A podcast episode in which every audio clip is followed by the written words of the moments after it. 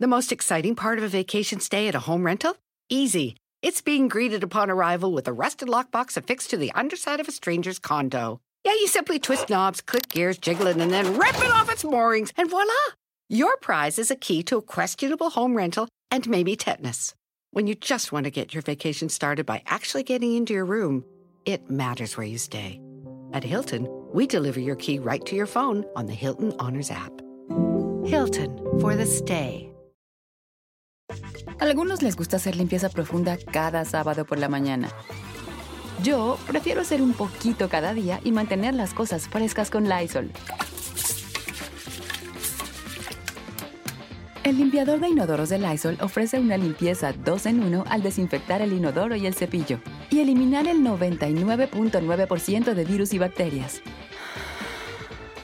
No solo limpies, limpia con Lysol. Pitaya. Fiesta Americana Travel Tea presenta. Al filo del plazo límite, el PRI, PAN y PRD se registraron ya como coalición para competir por la Ciudad de México en el 2024. El panorama es complejo por la cantidad de personas que han levantado la mano, por la falta de orden también al interior de cada partido y por las dudas sobre el método de selección de candidato.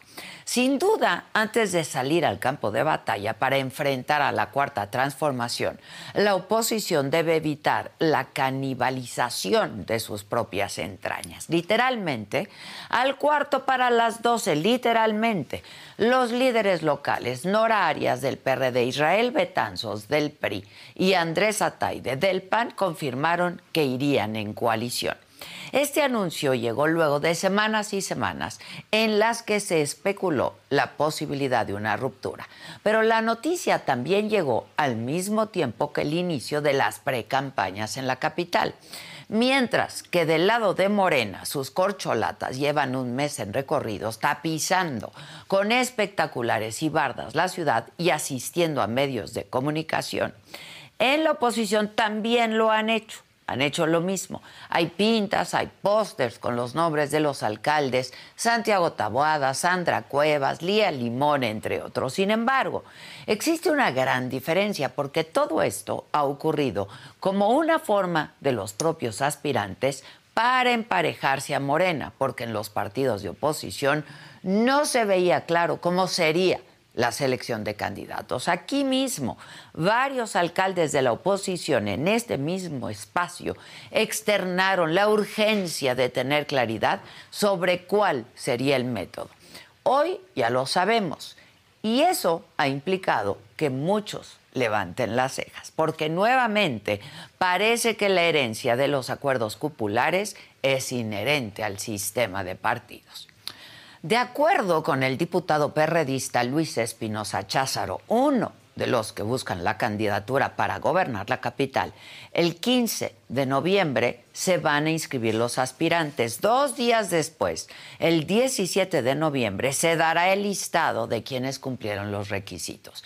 Sin embargo, no existe un límite sobre cuántos podrán llegar a esa etapa o si habrá un tema de género para pasar al siguiente filtro, porque luego de ello vendrá una etapa de foros y debates entre aspirantes y de ahí se van a extraer a los mejores perfiles para medirse en una encuesta, de tal forma que será hasta la segunda semana de enero cuando se revele el nombre de la persona que llevará la bandera de la oposición para la capital.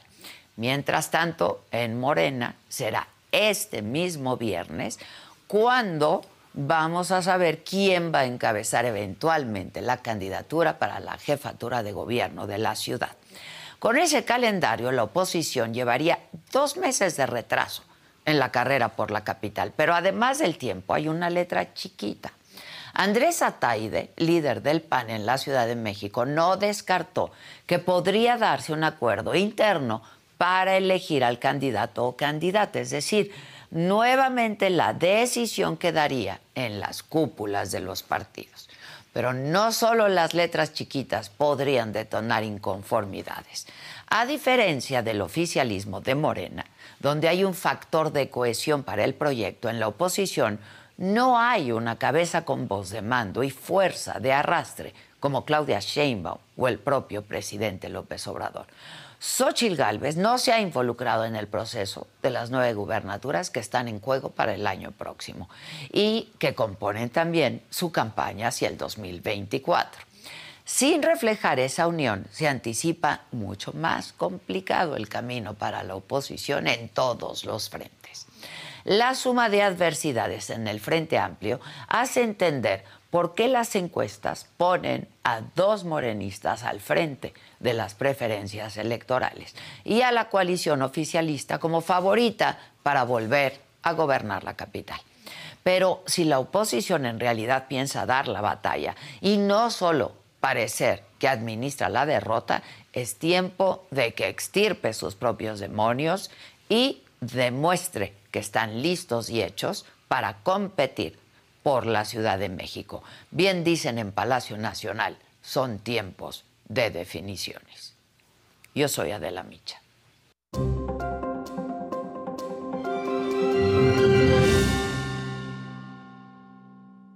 Hola, ¿qué tal? Muy buenos días. Los saludo con muchísimo gusto hoy que es martes 7 de noviembre. ¿Y de qué vamos a hablar el día de hoy? Bueno, los temas más relevantes. Esta tarde el presidente López Obrador va a visitar Acapulco para una reunión de evaluación sobre el plan aplicado en el puerto.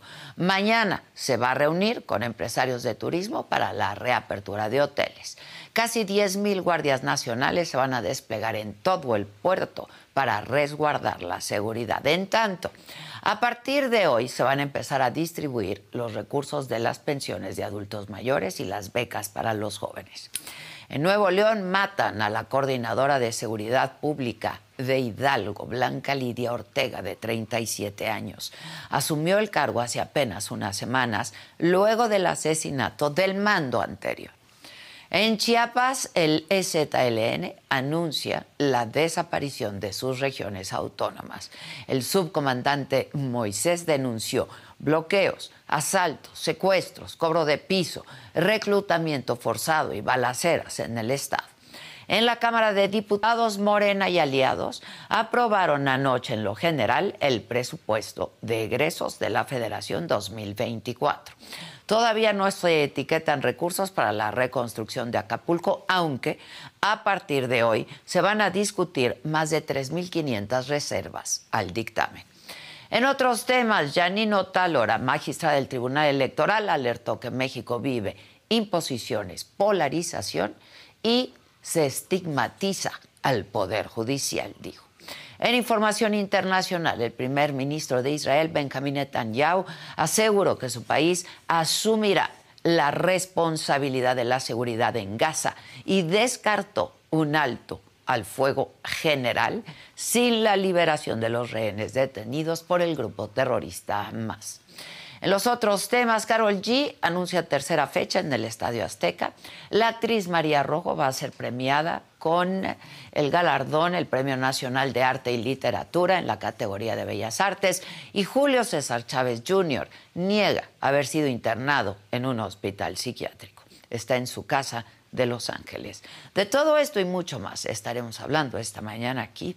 Así es que quédense con nosotros, ya comiencen a poner sus colorcitos en el chat, comenten, comenten con nosotros y les pedimos, como cada mañana, que compartan esta transmisión para que seamos siempre una comunidad mucho más grande.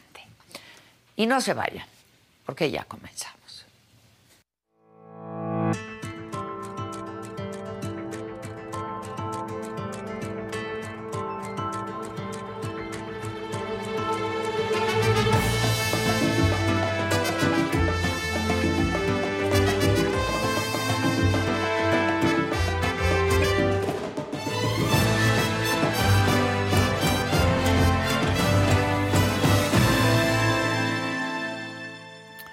Les decía que al cuarto para las doce ya es literal porque fue a la medianoche del domingo cuando los presidentes en la Ciudad de México del PAN, Andrés Ataide, del PRD Nora Arias y del PRI, Israel Betanzos, registraron ante el Instituto Electoral de la Ciudad la coalición para ir juntos por la jefatura de gobierno en el 2024, bajo el nombre Va por la Ciudad de México.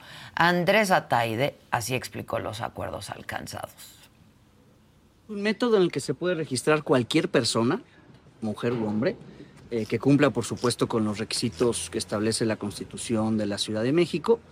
Eh, va a ser un día de registro que será el 15 de noviembre.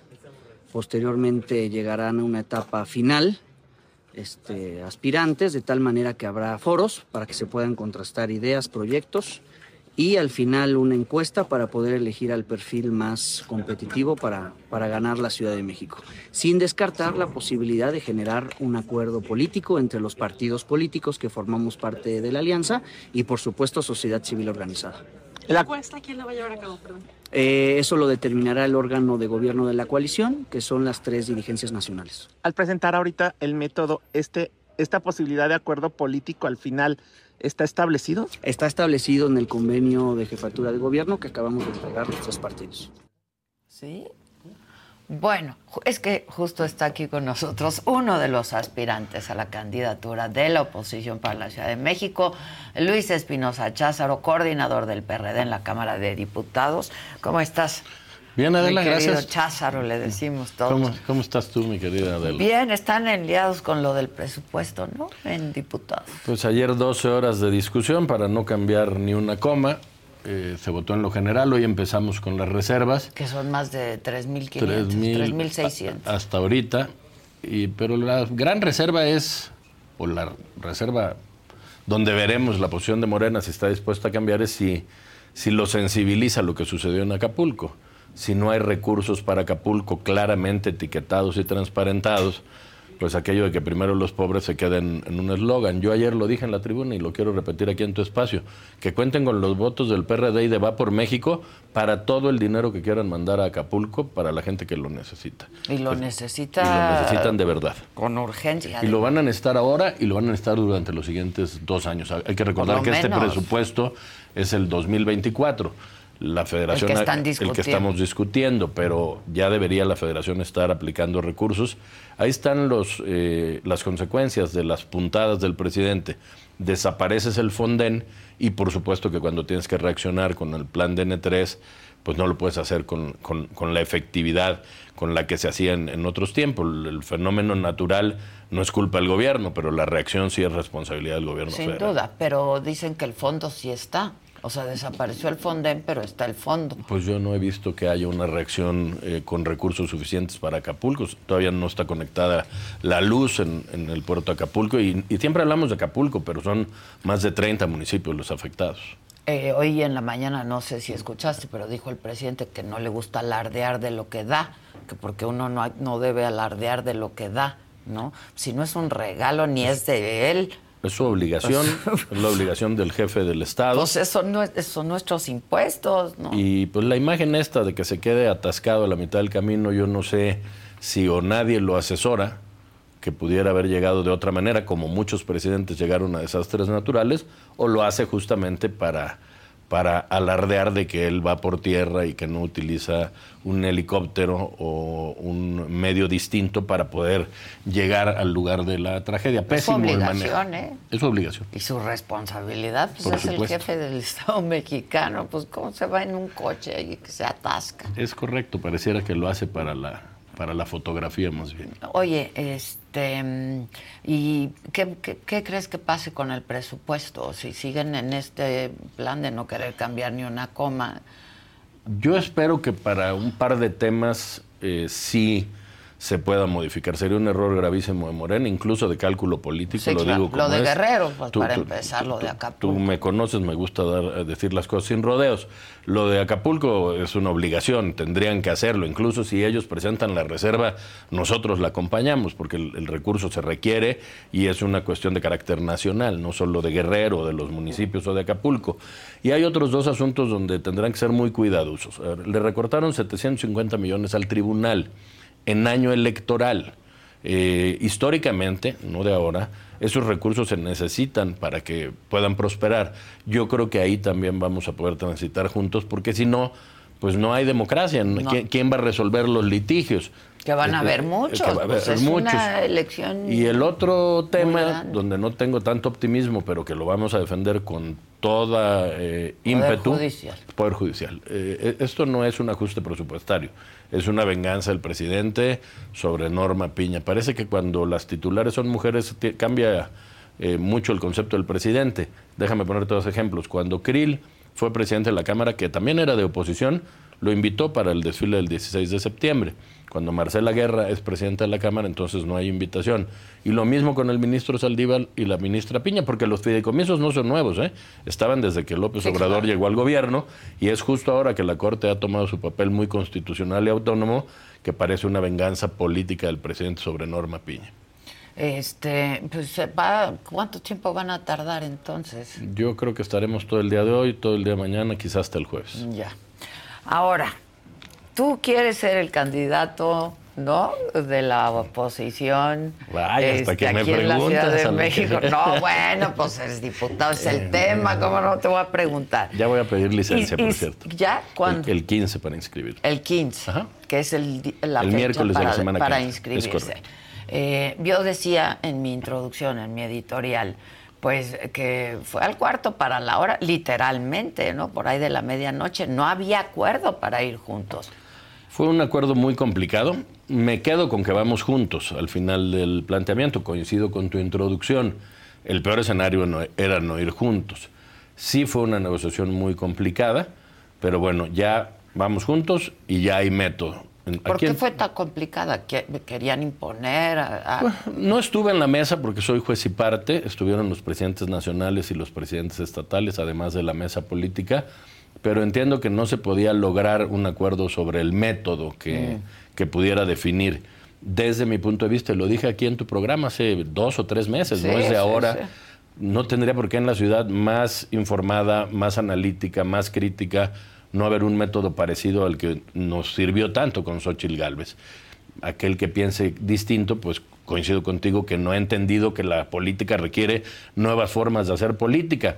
Si hoy estamos en un empate abajo con la coalición oficialista, pues lo que necesitamos es innovar para entusiasmar a la gente que no quiere votar por Morena y por eso insistí tanto en lo del método. Ya está el método, hay quien dice no es perfecto, bueno, no, no es perfecto, pero, pero ya es un método, es democrático, es abierto y de alguna manera contrastará pues con el del, la corcholata, la corcholatita y el destapador, porque decías tú que hay quien toma determinaciones en Morena, es el presidente de la República, que nos quede claro, quien sea candidato en la Ciudad de México será la corcholatita López Obrador. Ahora, si ustedes están buscando un nuevo celular, yo les pido por favor que no vayan y agarren la primera oferta que les pongan enfrente. ATT les da sus mejores ofertas a todos. Sí, a todos. A ti que tu tiempo en el teléfono sube cada mes. Y a ti que ni siquiera tienes redes sociales. A ti también que hablas toda la noche con tu pareja. Y a ti que sigues haciendo swipe para encontrarla. A ti que el 80% de tus fotos son de tu mascota. Y a ti que si no subes foto en el gym no cuenta la ida. Ah, y a ti también que estás en el 1% que más escucha a su cantante favorito. Y a ti que me estás escuchando en este podcast, ATT te da sus mejores ofertas en todos sus smartphones a clientes nuevos y a los ya existentes, porque conectar lo cambia todo. Las ofertas varían por dispositivo, sujeto a términos y restricciones. Visita att.com o una tienda para más detalles. The most exciting part of a vacation stay at a home rental? Easy. It's being greeted upon arrival with a rusted lockbox affixed to the underside of a stranger's condo. Yeah, you simply twist knobs, click gears, jiggle it, and then rip it off its moorings, and voila! Your prize is a key to a questionable home rental and maybe tetanus. When you just want to get your vacation started by actually getting into your room, it matters where you stay. At Hilton, we deliver your key right to your phone on the Hilton Honors app. Hilton for the stay. Eh, explícane, explícanos un poco cómo es el método, porque sí. no acabamos de entender. Van a haber foros, va a haber debates. Eh, a ver. El 15. Van a acabar haciendo una encuesta, esa es la verdad. Eh, al final, pero sí, sí va a haber sí, un contraste de ideas eh, en el marco de un de reglas del juego, que era lo que no estaba muy claro, porque podíamos haber hecho una encuesta en enero, de, pues cada quien despliegue en el, en, como quiera. Y a ver quién está mejor Exactamente, y, y, no es nada más de eso, también es eh, a quién conocen más, pero hay positivos, hay negativos, hay intención de voto opositor. Si preguntamos a población abierta, pues los morenistas pensarán que, que deben ir con el más débil o el más vulnerable. Claro. Y de eso no se trata. Trato de explicarte rápidamente. El 15 de septiembre hay que inscribirse vía los partidos políticos, incluso los ciudadanos pueden escoger en qué partido se quieren inscribir. El comité organizador, que son los tres presidentes nacionales, determinará la idoneidad de los perfiles. Yo lo entiendo como... ¿En base a? a- a- pues a la trayectoria, a la vida democrática de cada uno de los aspirantes, está en la propia convocatoria. Quiero entender, mm, o así lo entiendo, que verán cuáles son realmente los perfiles más serios para competir. Ha habido encuestas en medio de comunicación nacional, pues quien encabeza en el PRD soy yo, quien encabeza en el PRI es Adrián Rubalcaba, y en el PAN pues están Lía y Santiago Taboada muy bien posicionados. Un poco así entiendo de la idoneidad para que no se inscriba Exacto. alguien fuera, de, digamos, de- del contexto de lo, que, de lo que buscamos, que es ir con el mejor posicionado. El 17 determinarán quiénes son. Habrá cuatro foros debates, como los que, desde mi punto de vista, fueron exitosos entre los candidatos a la presidencia de la República, temáticos, de, de fondo, de contrastar ideas. No es un debate de descalificaciones, sino de qué proponemos cada uno e ir a una medición en eh, la segunda semana de enero. Ahora, decía Andrés Ataide que no se descarta un acuerdo. Me parece innecesaria la aclaración porque el acuerdo político ¿Qué quiere siempre está, el acuerdo político siempre está en la vida democrática. En ningún eh, espacio del acuerdo para la presidencia de la República decía que si los candidatos iban declinando por la mayor, más posicionada, pues entonces no tenía caso ir a la última encuesta. Fue lo que sucedió. Yo aquí reconozco a Santiago Krill, a, a la propia Beatriz Paredes, pues que reconocieron que no les favorecía la encuesta y que ya para qué dividían el voto. Si a eso se refiere, insisto, no hacía falta mencionarlo. Si se refiere a otra cosa, pues entonces no sé a qué tipo de acuerdo político Exacto, se refiera. porque el acuerdo ya fue. El acuerdo es que haya un método. Exacto, ese ya fue el acuerdo. Ese es el ¿no? acuerdo y eso es lo que debería privar. Ahora, ¿qué tan cierto es esto? Porque pues hemos querido verificarlo, eh, de que Marco Cortés había dicho que iba el PAN, ¿no? En la Ciudad de México, eh, no solamente siglado por el PAN, sino un candidato del PAN, que, que ta- o que no iban, ¿no? Condicionó el acuerdo. A ver, eh, tú recordarás No lo que... hemos visto, no lo hemos escuchado, no lo hemos leído, no, no, no lo hemos visto. Tú recordarás que allá eh, por principio de año, cuando iniciamos o, o dimos a conocer el- la coalición a nivel federal de Va por México, queríamos juntos, eh, se deslizó la idea de que el PRI llevaría Coahuila y Edomex y el PAN la presidencia y, la, Ciudad, de, México. Fue público. Pero también fue público que Jesús Zambrano dijo que nosotros con esas reglas No de, reparto de cuotas no íbamos. Fuimos en el Estado de México con Alejandra del Moral porque era la mejor posicionada, no porque fuera del PRI. Y lo mismo en Coahuila. Y ganó Manolo y Alejandra del Moral se quedó muy cerca, hizo una gran candidatura, una gran campaña. Luego, en la presidencia de la República, Xochitl es ciudadana, no es militante del PAN. Es la mejor posicionada. Y ¿Está en el grupo fueron. parlamentario del PAN? Sí, tenía que estar en un grupo parlamentario. Pero ella misma lo ha dicho, yo no soy panista, yo soy del PAN y del PRD y del PRI. Y en la ciudad lo que nosotros planteamos siempre fue lo mismo. Yo nunca escuché a Marco decirlo, se filtró, pero tampoco se desmintió. Mira, creo que ya con lo del método queda superado todo lo anterior. Coincido contigo, nadie gana solo. Ni No, el PAN, nadie gana que es la mayor ¿eh? fuerza política, ni el PRI ni el PRD. Juntos. Y no nada más juntos, porque una, una cosa es juntos y otra unidos. Unidos. Podemos repetir lo del 21. En el 21 les ganamos coalición contra coalición como por 125 mil votos. Pero hay que decir las cosas como son. Morena se dio cuenta y también se han puesto a trabajar. Entonces hay que recuperar el tiempo perdido vía presentarle una propuesta abierta de método a la gente y que la gente diga yo quiero votar por Cházaro, en la encuesta yo voy a contestar por Cházaro, o lo haré por eh, Lía Limón, o lo haré por Santiago Tabuado, o por Adrián Rubalcaba. Hay buenos, habemos buenos candidatos y candidatas. Sí, los, O- los hay. otra, otra, Tienen buenos perfiles. Otra pero- cosa que no se ha dicho para contestar a tu pregunta. El, el domingo vencían tres estados, Yucatán, Ciudad de México y Jalisco. El único estado donde eh, determinamos acción afirmativa fue Jalisco. ¿Qué quiere decir esto? En la Ciudad de México puede ir un hombre o una mujer, ¿eh? No está determinado que sea un hombre, porque como nos quedan estados para seguir para cumplir con la regla, pues entonces hasta que termine Chapas en enero, podemos ir haciendo este acomodo. Y yo aquí quiero detenerme un momento, Adela. El tema de paridad debe ser un tema también de competitividad. No se trata de decir, vamos a ir con mujer porque tocó mujer. Si en la ciudad la mejor posicionada es una mujer, Que pues debemos una con una mujer. Si el mejor posicionado es un hombre, si el mejor posicionado soy yo, aunque sea del partido minoritario, en, en- en, digamos, numéricamente, pues debemos ir con los competitivos. Porque la pelea en serio está contra Morena, no entre nosotros. Pero lo entienden ustedes. Yo sí, yo, yo- yo sí, y quiero reconocer que aunque fue bien difícil, los partidos lo acabaron reconociendo porque por eso firmamos el domingo al 10 para las 12, no al 10 cuarto. para las 12, sí, sí, sí. Ahora, este, ¿cuánta, cuánto- ¿cuántos de ustedes crees que van a pasar a la etapa, a la etapa final? Porque ya dijiste, está Taboada, está Rubalcaba, estás tú, está Lía, pero está Sandra Cuevas, que también ya dijo que quiere, está Kenia, que también dijo que quiere. Eh, Primero necesitamos ver quién se inscribe, porque aquí hay otro punto bien importante, que me parece, porque yo lo impulsé desde hace tiempo, que, que debería ser otra nueva forma de hacer política. Quien se inscriba para la jefatura de gobierno no puede ir a otro puesto en la Ciudad de México, está en el convenio. Entonces, no se vale inscribirse para arriba para caer en mi alcaldía o no se vale inscribirse para luego ir de diputado local. El que quiera competir, y yo lo voy a hacer, que pida licencia, que compita y que gane el mejor y los demás, pues ayudaremos al frente. En mi caso, si no fuera yo, pues le ayudo a Xochitl o le ayudo a quien quede aquí en la ciudad desde mi trinchera.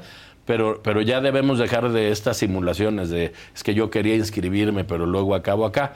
Le reconozco eso a los partidos. eh, e- eso es muy bueno, es innovador. Deberían hacer lo mismo en Morena. si no es Harfuch, entonces yo ya no voy a nada. Porque luego hay premios de consolación y entonces ya no sabemos quién realmente quiere ir a competir y quién está negociando. Ya. Ahora, ¿hay posibilidades reales de ganarle a Morena? A ver, Morena trae dos muy buenos candidatos, que es Omar y que es Clara Brugada. ¿no? Eh, ¿Cuáles son las posibilidades reales? Yo sé que vas a regresar al 21, en donde pues les fue muy bien, ¿no? Al frente le fue muy bien.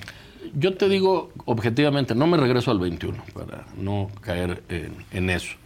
Las encuestas que nosotros tenemos en el Frente Va por la Ciudad de México nos ponen en un empate técnico ciertamente abajo de Morena. L- Pero hay dos o tres factores importantes.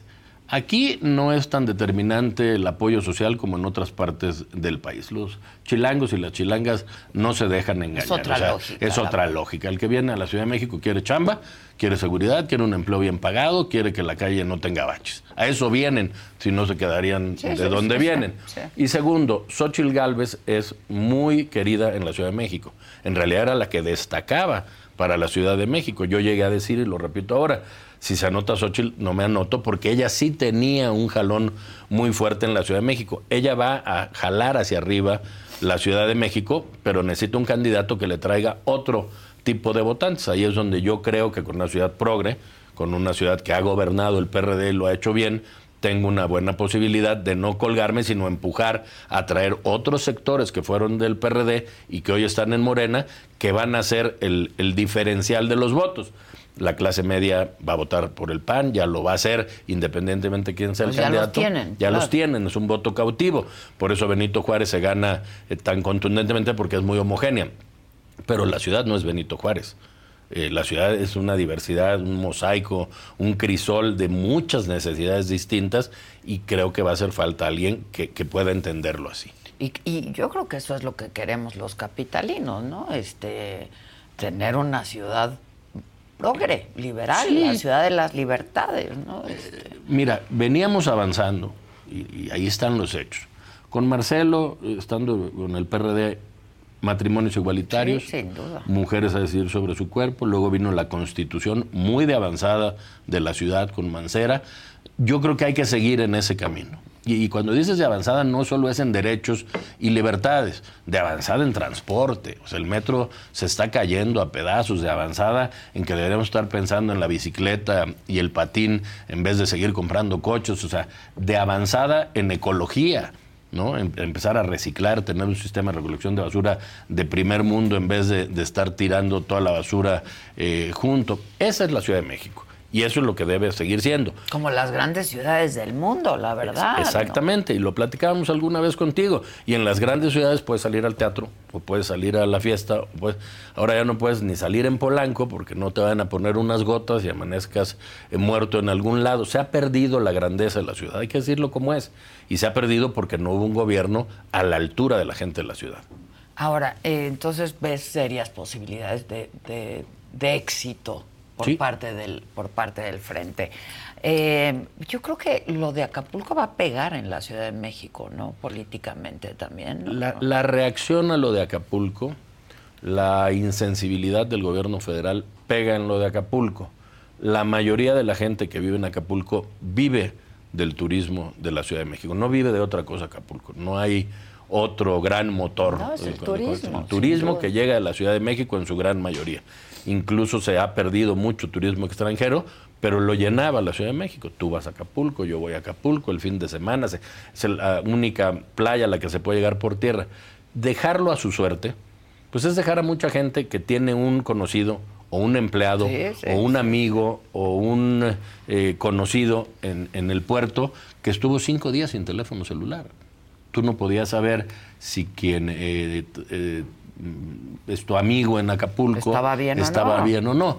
Y eso creo que va a pegar en la Ciudad de México. Hay una conexión, aparte una conexión muy linda, muy sana, entre el puerto de Acapulco y las historias de Acapulco y las de la Ciudad de ah, México.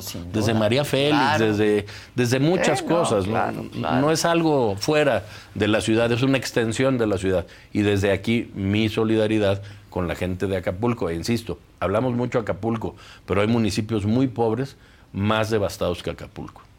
Bueno, está Coyuca. Solamente esos dos municipios fueron declarados como, ¿no? Dentro del plan de emergencia, pero hay otros municipios. Hay 32 municipios más, según la, información eh, que yo tengo, que son municipios que no son tan visibles, ¿Qué te pareció? ¿Lenta, ineficiente la, respuesta? ¿No hubo capacidad de respuesta? A ver, el huracán no tenía precedente, ¿no? Eso hay que, hay que decirlo. Para aquellos que dicen que el cambio climático no, no, tiene efectos, este es un efecto, que un huracán se forme tan pronto, eh, pero sí había manera, sí había información eh, previa que no se le dio. Bueno, la temperatura del mar, para empezar. A la ciudadanía.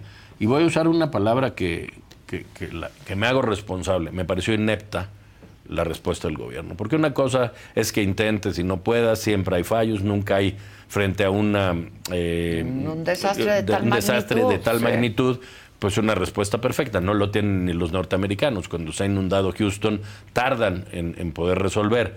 Pero no hicieron nada en las primeras horas. En las primeras 24 horas no hubo teléfonos de emergencia, no hubo eh, tecnología, no hubo apoyo. Tardaron una semana en comenzar a reaccionar.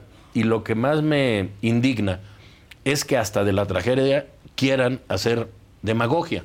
Esto que dice el presidente, no, sí estoy ayudando, pero no me gusta decirlo. No, dígalo, presidente. Díganos cuánto ha mandado de alimentos, cuántos eh, eh, tejados hay, cuántas camas ha enviado, díganoslo, es nuestro dinero, son nuestros impuestos, díganoslo claramente, no son no es lo que usted mandó no es eh, lo con que su está sueldo. De manera personal, Exactamente. Lo que está mandando Yo de podría decir personal. que mandé algunas cosas que, que no quiero decirlas porque, porque no es mi estilo, y, y es cierto aparte, que las envié y que no lo digo, ni les puse una etiqueta, pero el presidente de la República tiene que responder frente a las catástrofes y se tardó una hora y luego con toda responsabilidad y con todo respeto a la eh, figura del presidente explicando cómo iban a enviar los huevos.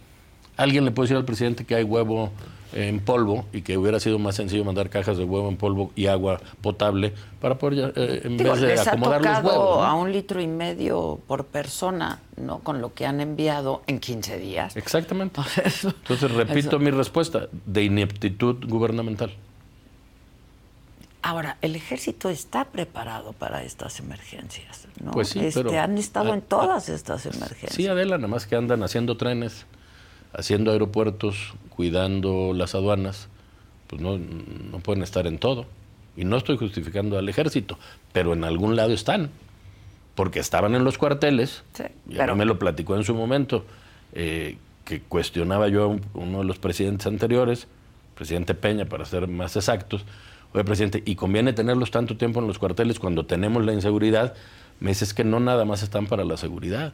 Cuando hay un problema, que los tenemos todos los años, de mayor o menor magnitud, se activa el programa de N3 y salen del cuartel directo al punto, con protocolos, con recursos, y saben hacerlo. Por supuesto que saben hacerlo. Y un país en paz como el nuestro, un país pacifista que no está esperando que haya una guerra, podía utilizar al ejército en esas funciones para las que sí fue capacitado. Está en los manuales y reglamentos del ejército responder a catástrofes naturales. Hoy vimos a una Guardia Nacional y un ejército hechos bola. Oye, este, volviendo a la Ciudad de México, lo que más demanda la gente, ¿no? Es seguridad y empleos. Este, ¿Cómo crear los empleos y cómo darnos seguridad? Porque hemos tenido como policía en la Ciudad de México a Omar García Harfush, que es un hombre muy competente en ese sentido, ¿no? Pero sigue, siguen pasando cosas en la Ciudad de México y muchas, eh, Cházaro. Y es la principal exigencia, ¿no? Seguramente tú ya recogiste información y lo sabes con certeza, ¿no? Mira, yo no tengo el gusto de conocer a Omar, pero eh, sé por información que tengo que ha hecho un esfuerzo en materia de seguridad. Pero el 75% de los chilangos y las chilangas se siente inseguro. También es un tema de percepción. Es la percepción. ¿Por qué? Porque quizá hay índices que han bajado, pero hay eh, delitos de alto impacto que no habíamos visto antes. Esto que sucedió en la joyería del área de Polanco a plena luz del día, donde vacían una joyería a marrazos y lo graba la gente y la policía nunca llega, pues manda señales de que, de que sí traen la instrucción de abrazarlos. ¿Para qué queremos un programa social que a alguien le llegue? Si cuando te subes al transporte público te van a saltar, pero es de todos los días. O sea, eh, ya hay hasta frases famosas, ya se las saben, celulares y carteras. O sea, hemos llegado a hacer hasta, hasta chistes de la situación. 75% de los capitalinos no se sienten seguros. Hay que ir con una política eh, más estricta y se puede. La hizo Julián en Nueva York cuando estaban peor que ahora nosotros, aquella de cero tolerancia. En su momento Mancera dijo al que detengamos no va a salir porque vamos a hacer buenos procesos en el Ministerio Público. Yo se lo reconozco a Mancera como fiscal. Entonces, de que se puede, se puede. Porque aparte en tiempo entre Mancera y Marcelo, la gente se venía a vivir a la Ciudad de México porque se sentía segura. Una cosa son los índices. Esos son variables y también acomodables. Bueno, bajaron los homicidios y subieron los desaparecidos. bueno, los desaparecidos son homicidios, no van a aparecer. Entonces la gente quiere seguridad, 75% es la principal demanda. Entonces, pues aunque hay la percepción de que se hizo un buen trabajo, no se siente abajo la ciudad segura, el ciudadano. Y sobre todo, y fíjate que es un asunto muy curioso, es un tema transversal. No es que en ciertas zonas eh, te sientes seguro y en otras no. Antes sí, antes la decías ahí no hay que ir. Ahí, decías ahí no hay que ir y aquí sí puedo ir. Sí, sí, sí. Ahora dices, aquí no puedo ir y, aquí, ya tampoco. puedo ir, ¿no? estoy refiriendo a, las áreas en, Miguel Hidalgo, zonas de Benito Juárez, donde decías, bueno, ahí no va a pasar, ya pasa. Asaltos, secuestros, eh, homicidios en plazas comerciales muy públicas, que, que, dirías, ¿cuándo va a pasar en una plaza de esta índole con tanta seguridad? Bueno, pasó y está pasando. Y tiene que ver una cosa con la otra. Para mejores empleos, pues necesitamos más empresas. Y, para tener más empresas tienes que darles certeza. Y para tener más empresas. jurídica de seguridad. Y, déjame te platico. Cuando dices la empresa, no es que roben a la empresa. Hay empresas que no han venido a instalarse a México y en concreto a la Ciudad de México porque dicen es muy caro mi costo de tener un CEO, un CFO en la Ciudad de México y me lo vayan a secuestrar. Entonces mejor me voy a ir a otro país o a otra ciudad cuando en la Ciudad de México podría haber un blindaje y se puede. ¿Por qué? Aguascalientes, tú lo conoces, de los de menor índice delictivo, junto a Zacatecas. Pegados, 20 kilómetros. Cuando yo le pregunto a la gobernadora de Aguascalientes, ¿por qué? Ah, pues porque aquí sí tiene una repercusión delinquir y aquí les dicen, pásele usted. Ya. Oye, este, Xochitl no tiene nada que ver en la designación de candidatos, no tiene injerencia, ¿verdad? En lo absoluto. Ella ha decidido mantenerse al margen, lo cual yo le aplaudo. Tú hablabas de entender que se tiene que entender, y yo creo que Xochitl lo ha entendido. Claro que podría, tiene un peso específico importante, pero le corresponde a los partidos. La responsabilidad inversa es que los partidos pongan a los mejores candidatos para que empujen a Xochitl hacia arriba y no tenga ella que andarlo cargando. Pero lo sé, no lo intuyo, lo sé porque ella me lo ha dicho. No voy a intervenir en las A mí candidaturas. también me lo dijo, me lo dijo aquí, que no iba a intervenir. No lo está haciendo. Y eso me parece sano, porque entonces le deja toda la responsabilidad al PRI, al PAN y al PRD, decir yo no me meto, nada más que tienen que ir con los mejores, de donde vengan. Y hemos hablado de panistas, de priistas, de perredistas, pero en muchos estados puede haber gente de la sociedad civil que puede dar una campanada. ¿eh? Ya.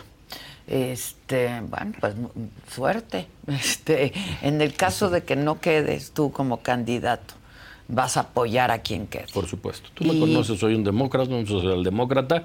Yo y lo no que- hay nada a cambio, las listas plurinominales, etc. Hoy no estoy pensando en eso. Yo fui de los que empujó el método, te consta. Yo fui de los que dije, bueno, el que vaya, pues, que vaya a concentrarse en eso.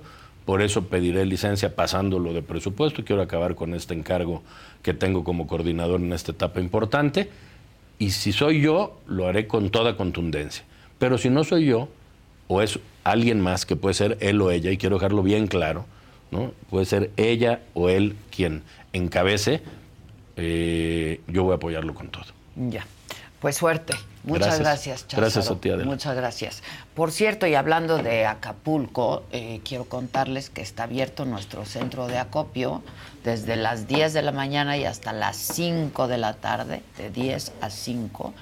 Eh, está abierto para aquellas personas que quieran ir a donar algo para Acapulco. La saga se comprometió a equiparar lo que lleven para poder eh, llevarlo y lo haremos de manera eh, personal y averiguando a dónde es donde más ayuda se requiere.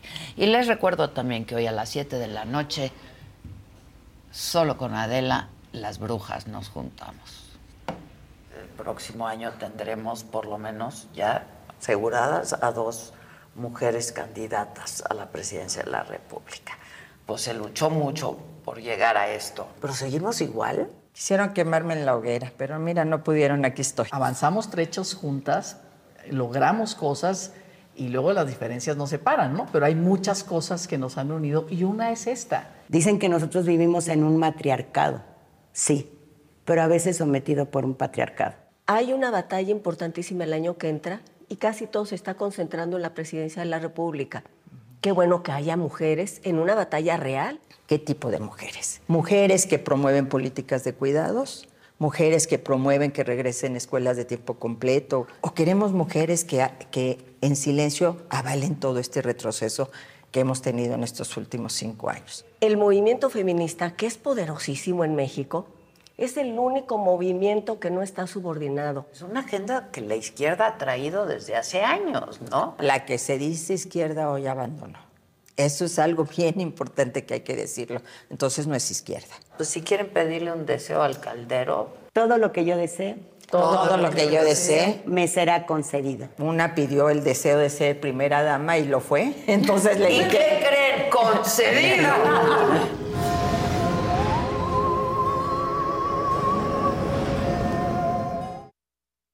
A ver, ¿en qué momento fue el boom?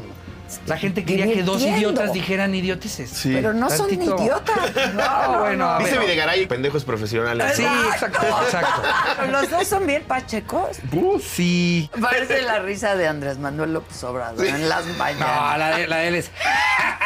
Sí. es- Tenemos un video favorito de Obrador cuando le dan cacahuates. Maravilloso. Ah, sí, que le- ¡Mm, mi cacahuate!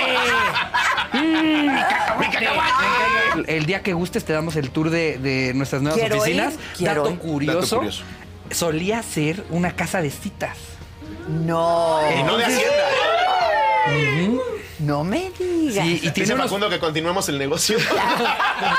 No está feo que salga David a hablar mal de su mentor. Dijo que era Pero, su papá. bueno, Bueno, pues ¿qué va, que qué va a salir un periódico diciendo va a un programa y habla bien de, De otra José, persona? no vende, no vende, Necesitan no ahí vende, el, el- claro. me Claro. salí de la sombra de ese cabrón. ¿no? Claro. Así lo citaron. Sí, y sí, sí, sí, sí.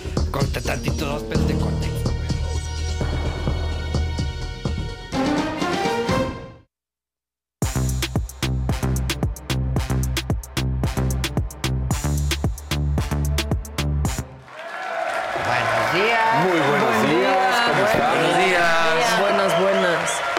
¿Y el jefaus no vino? No vino, pero por una No buena vino, causa. pero aquí. Pero aquí, porque está en nuestra sede alterna en Balsas. ¿Qué onda, jefaus? ¿Cómo están? ¿Me oyen? ¿Todo sí, bien? perfectamente.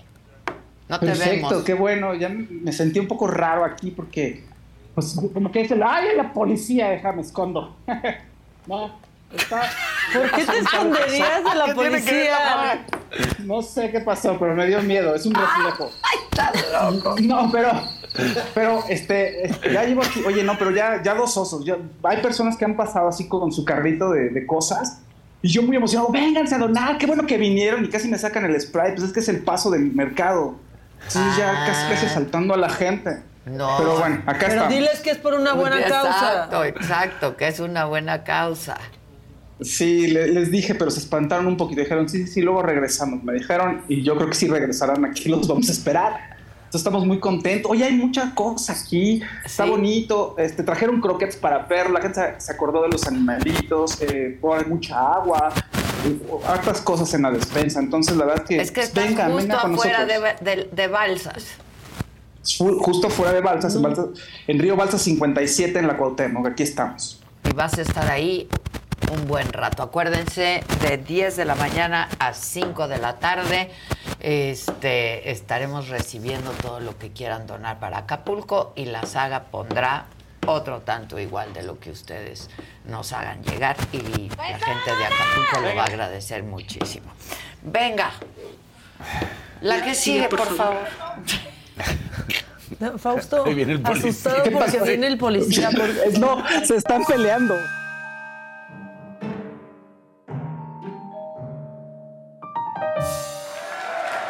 Bueno, vámonos con lo, macabro, lo macabrón, perdón.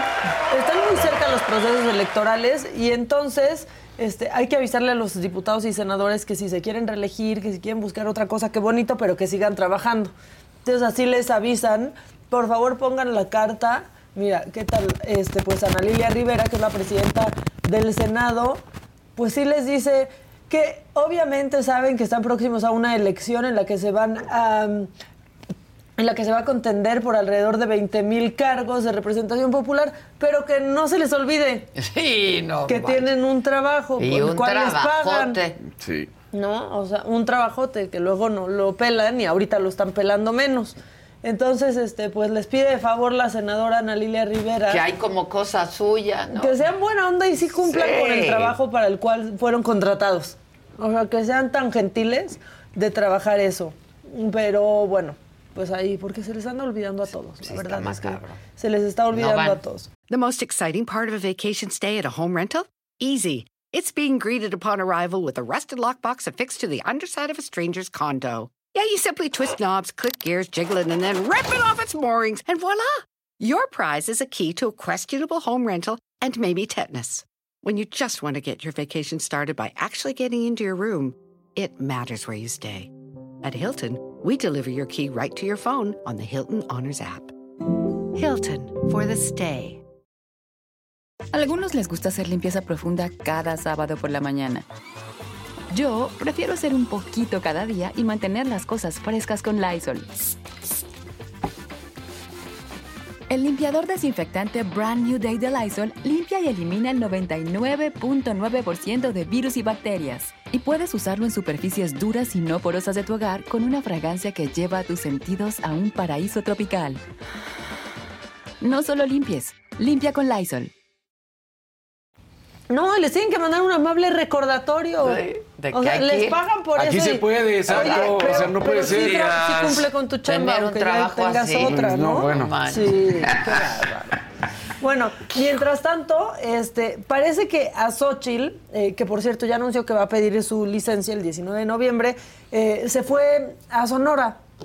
Y de repente ahí, pues entre la gente, siento que le quisieron poner una trampa, ¿no? Como porque le dieron una credencial de elector y Xochitl reaccionó muy bien como de, no, pues úsala, ¿no? Como que siento que la querían grabar con una Ah. credencial de elector de alguien. cuatro ahí. Exacto, y no cayó. ¿Cómo se siente con el recibimiento que hacen? No, pues impresionada. Apenada un poco, me da pena, pero bueno, muchas gracias. gracias. La verdad. Te quiero a mí, es mi credencial. Ah, mejor úsala. Toma, mira, una foto. Aquí. Sochi presidenta. Sochi presidenta. Como que iba- sí, y luego es que no dice, estaba "No, hombre, no, entendiendo. hombre". y luego dice, no, no, pues Úsala. úsala. Sí, la verdad es que casi, casi la agarran en, en curva, pero si algo tiene Xochitl es que Sí, rápido. la verdad las agarra, las agarra en el aire. Bueno, hubo sesión, es que yo ya no sé qué quiero. Que sí trabajen los diputados o que no. O sea, Híjole. Para lo que, para lo que aprueban, mejor. me, me- me confunde. Hubo sesión en la Cámara de Diputados, se habló del conflicto en Medio Oriente, este, y un diputado michoacano pidió una disculpa por mera pena ajena. Quiero comenzar volviendo a ofrecer una disculpa como michoacano por los irresponsables comen- comentarios que realizó el gobernador de Tómbola de Michoacán, donde mencionó que Michoacán estaba más seguro que estos dos países. Que aquí pasamos. Que aquí, Aquí pasamos. pasamos. Y dice gobernador de Tómbola, porque él ni iba a ser gobernador, pero no dejaron al que iba, Exacto. ¿se acuerdan? Entonces, bueno, pues ya de, así como que de así de, De riojo, digamos, de, Sí, sí, sí, Tómbola, de Tómbola, este, le tocó. Pero u- otra diputada se nos puso musical con este tema. no, no, no, No. talent show. Solo le pido a Dios que lo injusto no me sea indiferente, que no me bafete la otra mejilla, después que una garra me arañó hasta la suerte. Solo le pido a Dios que la guerra no me sea indiferente. Es un monstruo grande y pisa fuerte. Es un monstruo grande y pisa fuerte. Toda la pobre inocencia de la gente. Es un monstruo grande y pisa fuerte. Toda la pobre inocencia de la gente. Solo le pido a Dios. Ya saquen al chacal de Don Francisco. Sí, no, turu, sí turu, estaba turu, turu, aullando. turu. Tan Pero- bonita canción esa. o sea, la verdad, con su cara de compunción, Sí, con los no, claveles no. en la mano por Palestina, Acap- atiendan a Acapulco. Atiendan a Acapulco y luego se ponen muy tristes por lo que está pasando en otros países. Bueno, luego, luego de este momento de gran Que no es cosa introspección. menor, ¿eh? Lo que no, está por supuesto que no es cosa y la menor. guerra no debe pero que hablen. indiferente. Todo eso está muy bien. pero, que hablen, pues, no que, hagan que esto cante. y que sostengan un clavel. Pues sí. Mejor O que sea, sostengan una postura. Bueno, la ¿no? sostuvo de alguna manera. Pues sí, ahí de- ayuden a Palestina. Dice, ¿por qué no le, entonces ya le van a entrar a eso? Éntrenle bien, pero no le entren con lo que ven en las noticias internacionales nada más. Éntrenle bien y de hablen de, veras. las causas Pues y sí. hablen de lo que está sucediendo. Pero si no le entiende, ¿no? Pues no, pero vamos Si a no cantar una ni lo que canción. está pasando en Dilo con una Acapulco. canción. Solo. Bueno, dímelo cantando. Solo le Le pido. Tan y dice un bonita esa monstruo. Solo El monstruo. le dice. pido adiós. Bueno, este, después de este hubieran momento. puesto a, a Mercedes Sosa cantando esa canción. Sí, no, María Guadalupe de Morena. Con la pura musiquita de Mercedes Sosa. Ya, con verdad. eso. Pero fue lo más que pudieron hacer para esta inter- intervención. Esto está, la verdad, este, pues muy chafa. Después de todo este gran momento de introspección, este, comenzó la discusión del presupuesto del 2024. ¿Tuvimos debate con argumentos? No. No. No. ¿Tuvimos diputados respetuosos de No. sus pares? No. Claro que no. Lo que sí tuvimos fue a la diputada Laura Imelda Pérez de Morena, pues diciendo que ya estaba harta de las críticas al presidente. Ay, ahora dilo llorando. Electricidad no se hubiera restablecido. Así que lávense la boca cuando hablen del presidente y usen esos adjetivos que no repetiré por el hombre de la vida pública de nuestro país que más mexicanas y mexicanos quieren y Concluya, respaldan. diputada. Tantos mexicanos no pueden. Van a defender y a lloriquear Claro. porque alguien le dijo algo que no O sea, le gustó al tú las presidente. traes, sí. Tú las traes. Qué feo que sean así, casi llorando la, la diputada. Bueno, después llegó Es que Noroña. ella es muy así. Muy así. Llegó este Noroña, un gran ejemplo de tolerancia y respeto, sobre todo a las mujeres. Nosotros donamos un mes de nuestro sueldo. ¿Ustedes cuánto dieron? Avaros, mezquinos, hipócritas. La señora Galvez no puede dar cinco días de su salario. Hizo ahí una despensilla pedorra para mandar y, se- y todavía se saca la foto con ella. Farsantes. Eso es lo que son. ¿Y cuándo van a ir todos, Pues eh? Porque ¿verdad? muchos curules Porque- vacíos. Sí. ¿Cuándo van Es a ir? por Zoom. Es por Zoom. Es por Zoom. Es por Zoom. Es por mm, bolas. Ah, hablando de eso, eh, un diputado del PRD se puso generoso y le llevó un regalito a los de Morena. Mi querida senadora Xochitl y un servidor, les trajimos un obsequio para todos ustedes, una canastita con huevos, porque un país como México se levanta con huevos, trabajo y dedicación. Ya, y siguen haciendo sus performances. Entonces ya dejó su casa sin huevos.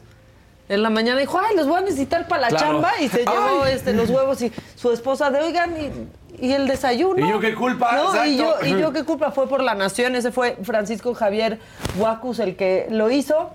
Y después llegó Miguel Ángel Torres del PRD para decir, pues lo que han dicho, lo que ha dicho la oposición de este presupuesto, que es cochinito para Claudia Sheinbaum. Dice que este dinero se va directo para su campaña. Eso dice él. del PRD no acompañaremos este presupuesto perverso, vengativo e injusto para la mayoría de las mexicanas y mexicanos, que pretende generar una enorme bolsa de recursos dirigida al instituto para devolverle a Claudia los acarreados. ¿Es cuánto, Presidenta? Gracias. El instituto para devolverle a Claudia los acarreados. Ay, ni son tan creativos, no les salen los chistes. Si lo hubiéramos dicho aquí, sí nos hubiera dado Sí, risa. estaría muy ¿No? chistoso. O sea, porque hemos dicho aquí del instituto Claro. para devolverle al pueblo lo robado y volvérselo a A robar. robar, y eso sí nos da risa. Pero Muchísimo. esto la verdad es que no. Este, y para terminar, pues un postrecito. ¿Qué opinan de una gelatina? Ah, qué rico. ¿Quieren una gelatina? Sí, cómo no. Pídansela a este diputado que va a cambiar No, de yo giro. creí que a Xochitl. No, pero mira, es una clara alusión. Y Presidenta, si me lo permite, voy a hacer un comercial. Quiero informarles, diputadas y diputados, que a partir de este momento en Baja California emprendo mi negocio de gelatinas. Porque he escuchado que es el negocio más próspero que han tenido todos los mexicanos. Y no le den tantos brincos. Háganle caso a su, a su candidata. Agárrenle la palabra y pónganse también a emprender este negocio. Busco socios en el resto de los estados. Y hay de colores y sabores. Hay verdes, Concluya, amarillas diputado, y azules. por favor. Concluyo. Gracias. Hay rojas, azules y amarillas. Concluya, El exceso diputado. es responsabilidad de cada uno de ustedes. ¿Es cuánto? Gracias, ¡Gelatinas! Llévelas. Hay de dulce de chile de Gracias, manteca. diputado Armando Reyes Ledesma. De veras, qué vergüenza. Qué vergüenza. Ya, Pero, pero ya, aparte ya. el negocio es ser diputado. Ajá. Pero eso sí es un gran Pues imagínate negocio. hacer eso, le pagaron por ir a hacer eso. Y además regatearle a alguien que se haya superado, ¿no? Este, me parece. Ya, de compórtate, una cabrón, ya eres grande. ¿Y qué tal? Gritando ahí como ya. ¿Te están viendo tus hijos, Gustavo? ¿Cómo es el video? Sí, no. Qué vergüenza. Habrá que decirle, ¿por qué te pones una guayabera? Tú no eres. Exacto, No, igual, o sea, igual. No te corresponde. No, no, Es que no. Siento que están Lo que yo pendejos. sí- Yo, yo también siento eso, yo también siento eso. Lo que sí es, ¿a cuántos de todos los que salen diario en esta sección conocemos desde hace miles de años y siguen ahí buscando la manera y encontrándola de seguir viviendo del erario? Sí. Miren, si salgo malo, Que sí. si no salgo malo, o sea, yo ya no, ya digo, ¿ahora qué hago? Ahora, yo ¿qué también hago? ya digo, ¿ahora qué hago? Pues vender gelatinas. Ahora, Vender ¿qué hago? gelatinas. Bueno, va a seguir el martes, o sea, hoy va a seguir toda esta La discusión. Este, discusión en la que no se está llegando a nada, donde hay puro debate, performance chafa, este, peleas. Y pues ojalá, lo que sí es que ojalá que corrijan los diputados y haya más recursos para Guerrero. Porque qué bonito cantar solo le pido a Dios, pero sí. pues también hay Que que, por algo, cierto, eh, ayer les adelantamos que hoy estaría llegando a Palacio Nacional pues un grupo de habitantes de Acapulco justamente para pedir más recursos para la reconstrucción en el puerto y ahí está Jonathan Padilla. ¿Cómo estás, Jonah? Buenos días, jefa. Eh, muy bien. Pues esta mañana hubo ya eh, empujones y pues golpeteos aquí en Palacio Nacional porque los integrantes de la caravana Acuérdate de Acapulco intentaron hace aproximadamente media hora, 40 minutos, entregar un documento en Palacio Nacional para pues exigir recursos para la reconstrucción del puerto. Sin embargo, eh, no tuvieron una respuesta favorable y parte de esta comitiva partió hacia el Senado de la República, en donde su objetivo es exponer eh, la situación que está sucediendo en Acapulco y la respuesta de parte del gobierno federal. Sin embargo, para que tengamos un poco más de detalles respecto, me encuentro aquí con eh, tu nombre, amigo, por favor. Mi nombre es Cuéntanos, ¿qué sucedió esta mañana aquí en Palacio Nacional?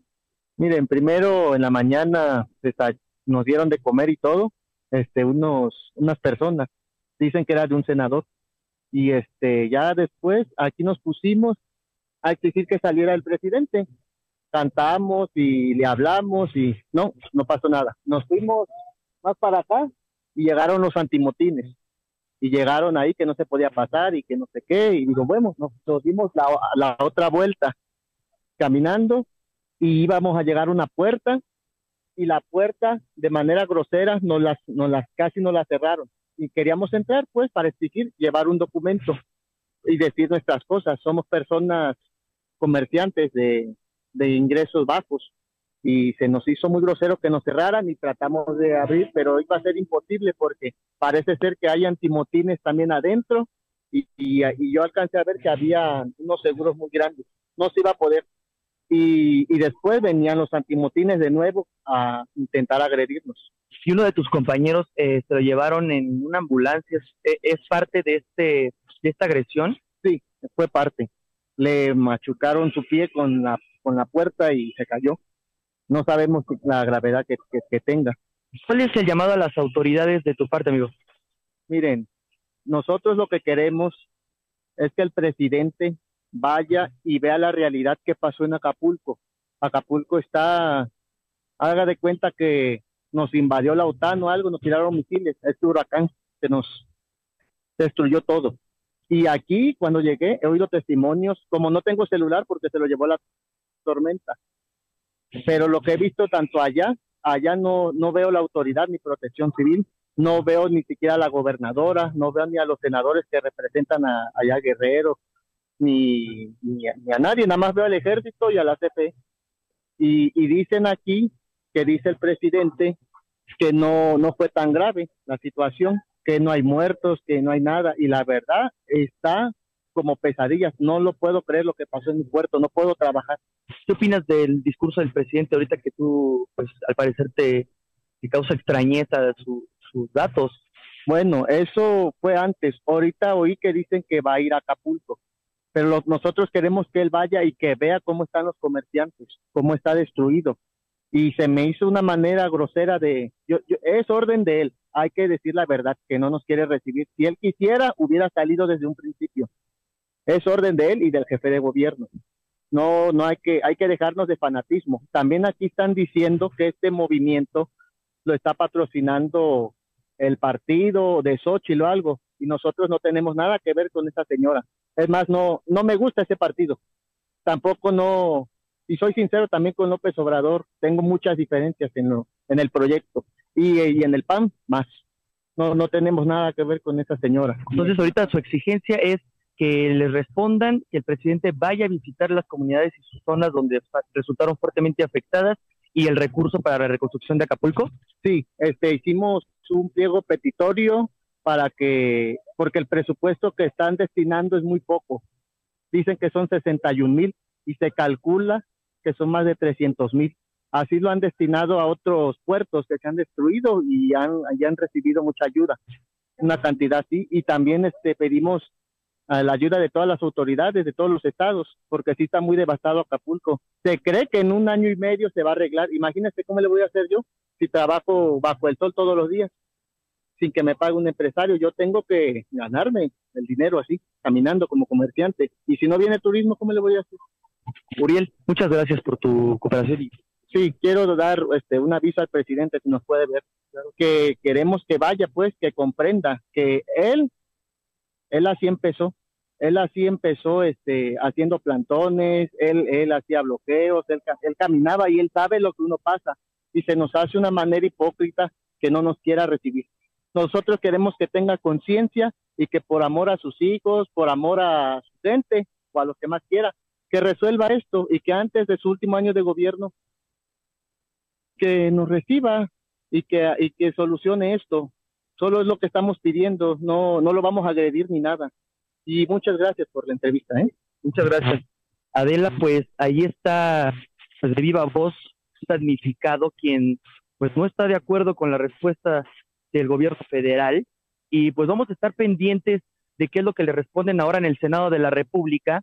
Acapulco sigue devastado y hay que seguir apoyando. Eh, les recordamos que pues en Saga tenemos un centro de acopio ya habilitado para todas las personas que quieran ayudar. Acudan a este centro de acopio en Río Balsas número 57, que vamos a estar muy atentos con, con esta situación, jefa.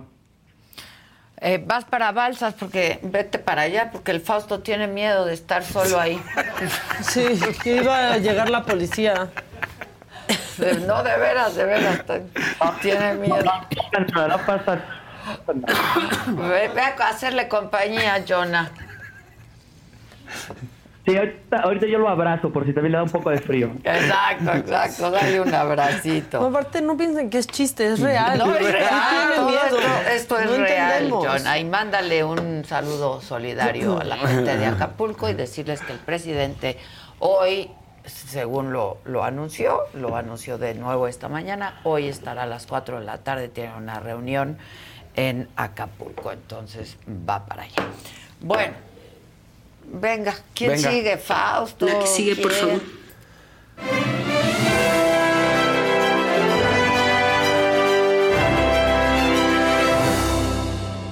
La niña está triste.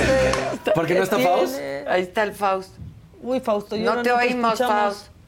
A ver, ¿me escuchan? Yo ya reactivé mi audio. Ya, ¿Me escuchan? ya. Bueno, bueno, ¿ya? Ya, ya, ya. libretita. Sí, súper. Es que no los oía nadie. A ustedes no los oía. Nada más vi la cortinilla y vi Casarín riéndose, pero no supe nada. Como siempre burlándose de mí, Casarín. No, nos estamos burlando, estamos siendo O sea, comprensivos. Ya hasta le pedí a Jonah que te fuera a hacer compañía. Y hasta digo que ya, te a hasta prometió abrazo y beso. Sí, para que no todo. tengas miedo. Qué rico. Pero ahí tienes a la jefa atrás de ti, mira, ahí te cuida, está también su mojiganga. Sí. O sea, no estás solo, Fausto. Gracias, muchachos. Gracias, gracias. Siempre Muchas gracias. nuestro corazón. triste. Déjenlo. Bueno, Oigan, pues fíjate que cosa bonita que ocurrió en estos días es que Carol G dio mucho de qué hablar, ¿no? Y entre otras cosas, pues tiene una nueva fecha en nuestra ciudad, en el Estadio Azteca. Entonces, ya llenó dos estadios Azteca, está genial. Entonces va por un tercero, llenó el 8 y el 9, y entonces va para el, número, el 10 de febrero de 2024. Tiene una fecha más en el Estadio Azteca, pero también llenó la fecha en Guadalajara y en Monterrey. Entonces tendrá una fecha nueva en Monterrey el 17 eh, de marzo y también el 24 de marzo en Guadalajara. Entonces, muy exitosa Carol G y además muy contenta porque Anaí se acordó de ella en un concierto. eh, Fueron, RBD estuvieron en Colombia y en una de las fechas Anaí le hizo un bonito homenaje. Entonces, Lili, por fin pon, pone el video. Juan André, perdón.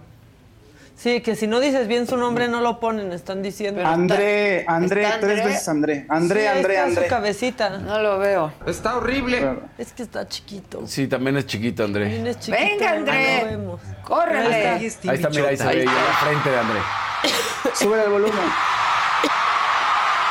Sube el volumen.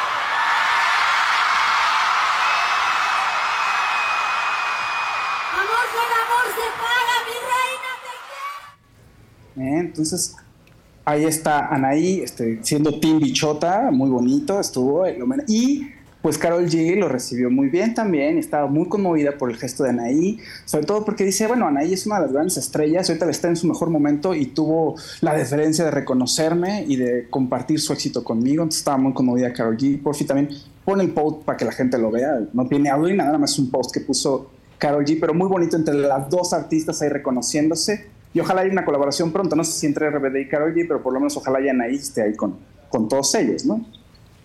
Ah, ve, Y ahí está, historia. Anaí, Sí, lo- mi reina, quiero compartírtelo profundamente feliz, sorprendida y conmovida que me siento al ser honrada por ti. Pues es que Anaí regresó como a, les- a los escenarios Sí. con Carol G, ¿no? Y o sea, fue cuando se hizo viral la sí. primera vez, así. Y Carol G seguramente era fan de RBD, ¿no? En Sí, claro. por eso o la sea, invitó. Por eso la invitó, o sea, tenía 11 años de no presentarse en un escenario Anaí y de pronto pues Carol G este, la invita. Yo creo que ya medio sabían que RBD estaba en, en proceso de sacar una nueva gira, pero bueno, invi- la invita a uno de sus conciertos y dice que pues, ella lloraba con las canciones que cantaba Anaí y RBD, pero pues principalmente Anaí, entonces la invita a uno de sus conciertos y ya se devuelven el favor ambas, ¿no? Está muy bonito la colaboración, la verdad. Nada más en el chat están diciendo, ay, sí, bien valientes Casarín y Maca, pero desde el estudio. No, también nos va a tocar, espérense, Claro. espérense. Sí. o sea, Es que, es Fausto incita a la violencia diciendo que me burlo de él y la gente. O sea, no ya ves lo que eso. provocas, Fausto, y yo aquí tranquilito tomando mi café. Está bien, está bien, lo siento, Casari, tienes razón. Una disculpa, una disculpa. Oigan, eh, ¿quién, a ver, ¿ustedes creen que ya no hay caballeros en este mundo? O sea, hasta Casarín puedes contestar, pero la pregunta era principalmente con Maca y Parade. ¿Creen que ya no hay caballeros en el mundo? no, sí hay. Sí, ay, claro. Pues Niurka dice que no, fíjense. No, sí Y que las hay. mujeres están suriendo. Entonces vamos a escuchar lo que dijo Niurka. Muchas sí, y muchas mujeres dicen que efectivamente están con Niurka. Entonces vamos a escuchar lo que dijo Niurka. Estamos viviendo en una época donde las mujeres quisieron ser tan, pero tan, pero tan libres, que el hombre dijo, ¿quieres ser libre? Pues órale. Y empezó a deslindarse el hombre de sus, gracias, caballerosidades, de sus gestos, de sus atenciones, amabilidades.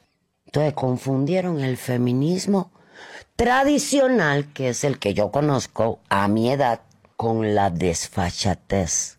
Confundieron y empezaron a mezclar temas que ni al caso. Entonces, eso es parte del sufrimiento de la mujer de hoy y se llama exceso de posesión. ¡Ey! Listen to me. ¿Cómo ven? ¿Cómo que exceso de posesión?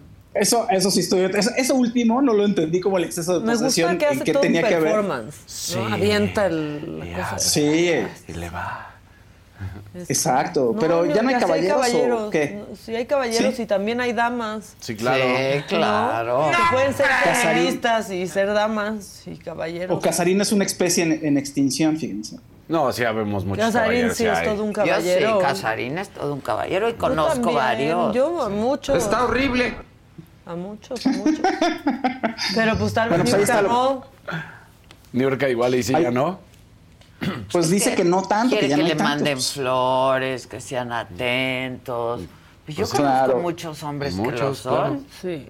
La Ve- verdad. Ben Affleck, Ben Affleck es súper atento, se baja del coche, da la vuelta, o sea, le abre a Jennifer Lopez todo el tiempo, la trata súper bien. Sí, ¿verdad? Sí.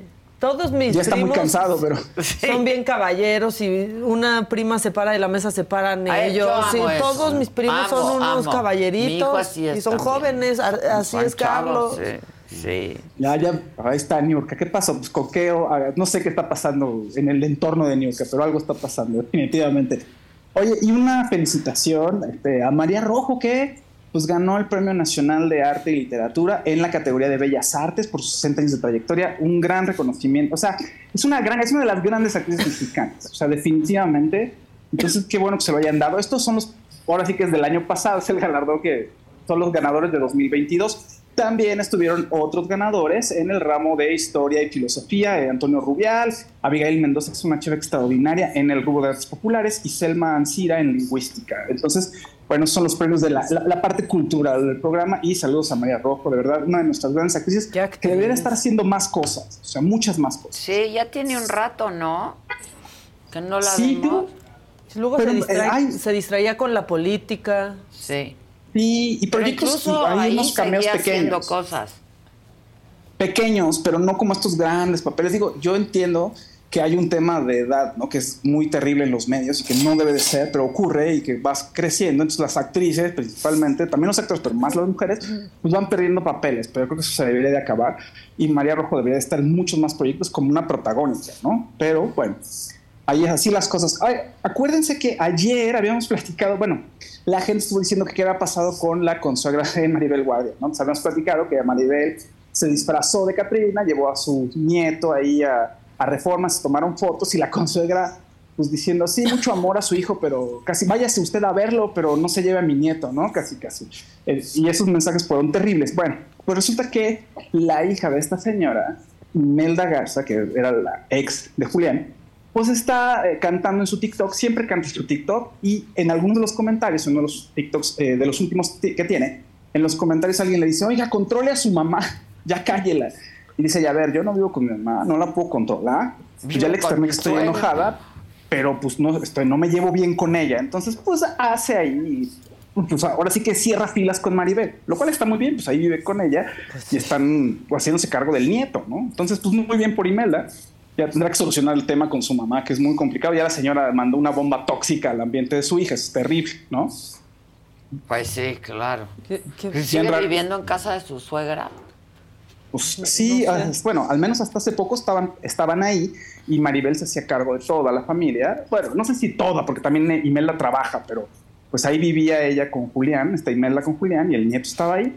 Excelente A ver, ambiente eso es- familiar. Pues sí. Pues sí, y una bomba tóxica ahí, pues está terrible, ¿no? Parte de la mamá, en fin, son cosas que no se hacen. Oigan, y bueno, hay una noticia terrible que conmocionó a toda la industria de Hollywood y a, pues ahora sí que todas las personas que les gusta el entretenimiento. Resulta que hay un eh, actor, un doble de acción, que se llama Tarash Ramses, y pues estaba, se llevó a sus hijos, a- son cuatro hijos, pero se, se menciona, ahorita les cuento. Pero bueno, son- se llevó a sus hijos a un, a- en la carretera, tenía que hacer un viaje casi al filo de la medianoche y desgraciadamente eh, hubo un trailer, un tractor que se descompuso, se orilló en una de las salidas y el, este actor no lo vio y se chocó y falleció él y fallecieron tres de sus hijos. Ay, Ahí una no. niña de 8 meses, una niña de 13 años, su hijo de 10 años. Sí, sí, sí, terrible. Ese es el post de su mamá que dice no puedo creer que se haya ido. Todavía aquí en este post da un reporte de que uno de los niños estaba con vida, o sea, estaba en, en el hospital, pero falleció posteriormente. Entonces sobrevive una pequeña de 3 años y hay un, una, un adolescente de 15 años sin ide- identificar, según reportan algunos medios. Otros lo dan como que es una de las hijas del actor, pero bueno, otros medios dicen que no se ha identificado esta- este personaje de 15 años. Terrible, digo, sea como sea terrible, este, no saben bien qué ocurrió, cómo fue el accidente, están haciendo el reporte toxicológico para ver si hubo alguna anomalía, no si la- esta persona tomó algo, pero bueno, una gran, gran, gran tragedia, definitivamente. Qué horrible. Y, sí, y por último, oigan, pues eh, se estuvo DVD, como siempre, mucho buen humor, este, con Pablo Chagra, con Débora, con Fabs, con Sam. Estuvieron ayer y bueno, aquí están los destacaditos. Pues ¿Pero por te ahí. dijo? Pues ahí se vio. O sea, Sí, pero aparte, o sea, alguien así cercano que está por ahí dijo, aplicas el cuello dijo de tortuga para híjole. adentro. Sí, es que sí se vio que le hizo así como A de. ver, Pablo, ¿cómo es? ¿Cómo? El cuello de tortuga para adentro. Pues así. Ay, no, que te quieren dar el beso y que haces así. Que subes así. Ah, no, es que yo sí me dejo. O sea, cualquiera que te va y te dice, ven, despídete bien, tú te despides Ah, no bien. cualquiera, pero cuando pues así, o sea, Si te despides bien. es como un vaso de agua. Entonces, Adel. continuamos con Adel, perdona. No se cansa de decir cómo quiere y admira y acepta al público mexicano que le regalen este tipo de cosas que le parece muy bello. En- mira nomás, mira nomás. Una lluvia ¿Sabes de qué Adel. ¿Cuánto parece será? eso? ¿Qué parece? Marcha en reforma, mira nomás. De todo. De chile mole y de y todo. pozole. Oigan, con razón nunca hay en las farmacias. Yo cada que voy nunca encuentro. Adel. Siento que esto y este cariño, siento que a lo mejor la está comprometiendo a ella, porque ya ven que hasta Simi la, la invitó a que fuera a conocer Simia. Sí. ¿Te acuerdas? Entonces, siento que se nos viene. Oye, lo cierto es que estuvimos ahí, hubo alfombra roja, hubo harta luminaria, ahí estaba la mamá del potro, que es una dorada, casi casi nos vamos de ahí a los pilates, porque ella es muy deportiva. El potro espectacular, una voz increíble. Personalmente siento que evidentemente el ritmo ahí falló un poquito al momento de la obra, pero entendemos que también los nervios, el cambio de rol porque ya no está ni Vivi ni la hija ni, este, Axel Muñiz. Muñiz. ¿Por qué se fueron tú? Pues quién sabe, habrá yo mucho chisme por ahí, no sé. Pero renovaron para una tercera temporada también. Sí, va a haber tercera. Va a haber tercera. Sí, sí, dice que entra otra persona a hacer el personaje que hacía Vivi. Se comenta que lo va a hacer Lola Cortés. Bueno, pues aquí está. Yo me, me quedo aquí, ahora sí que descanso de, las notas para que Casarín entre en acción y no se vaya a enojar conmigo. Te quiero, Casarín.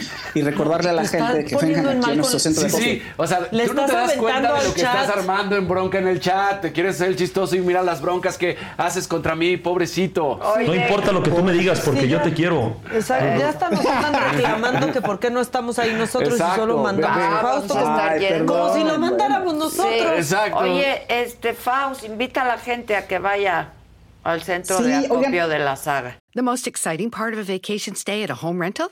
Easy. It's being greeted upon arrival with a rusted lockbox affixed to the underside of a stranger's condo. Yeah, you simply twist knobs, click gears, jiggle it, and then rip it off its moorings, and voila!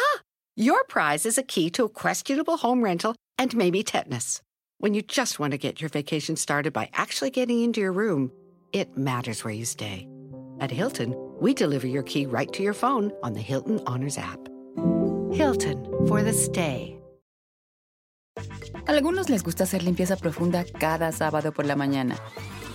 Yo prefiero hacer un poquito cada día y mantener las cosas frescas con Lysol. El limpiador de inodoros de Lysol ofrece una limpieza 2 en 1 al desinfectar el inodoro y el cepillo y eliminar el 99.9% de virus y bacterias. No solo limpies, limpia con Lysol. Vengan a, vengan a donar, es una muy buena causa. Eh, estamos aquí en Río Balsa 57, en la colonia Cuauhtémoc, nuestro centro de acopio. Traigan agua, ya saben. Bueno, ahí tenemos la lista de lo que deben de traer y para que todo sea muchísimo más sencillo para transportar, para, para utilizarse. Y aquí, aquí voy a estar, este, voy a estar un rato todo, entonces vengan y nos platicamos, nos tomamos Hasta si fotos, son ¿no? pero además pueden ir, principalmente por la gente. Sí, por favor, nada más que no me espanten, no, no prendan la sirena. Pero dime, ajá, ¿traes líos con la justicia? ¿Cuentas No, pero es- estaba yo muy tranquilo, estaba yo muy tranquilo y de pronto pasó ahí pitando, como que se detuvo enfrente de mí y dije, ay, pues ¿qué me vio? ¿Qué, qué traigo? Entonces, pues ya, tú pero seguro, venga. pues tú seguro. No, no, todos van a ir a donar porque te quieren conocer. Sí, vengan, vengan, por favor, aquí vamos a estar. Y bueno, pues muchísimas gracias y Casarín, por favor. Ah, Ya no es cierto, es broma, me llevo bien, quiero mucho a Casarín. Y no se enojen con Casarín. Sí, ya, porque ya, la gente sí. empezó. Oye, este, y hay colorcitos, ¿no? Muchos y hay, colorcitos. Hay rojos. Les Rojos. recordamos que todos los rojos que lleguen esta semana se van a ir directo a Acapulco. Sí. Este, Alberto Arzate dice, buenos días a todos y gracias por los esfuerzos de todo su equipo. Aquí una pequeña ayuda para el pueblo de Acapulco desde New York City.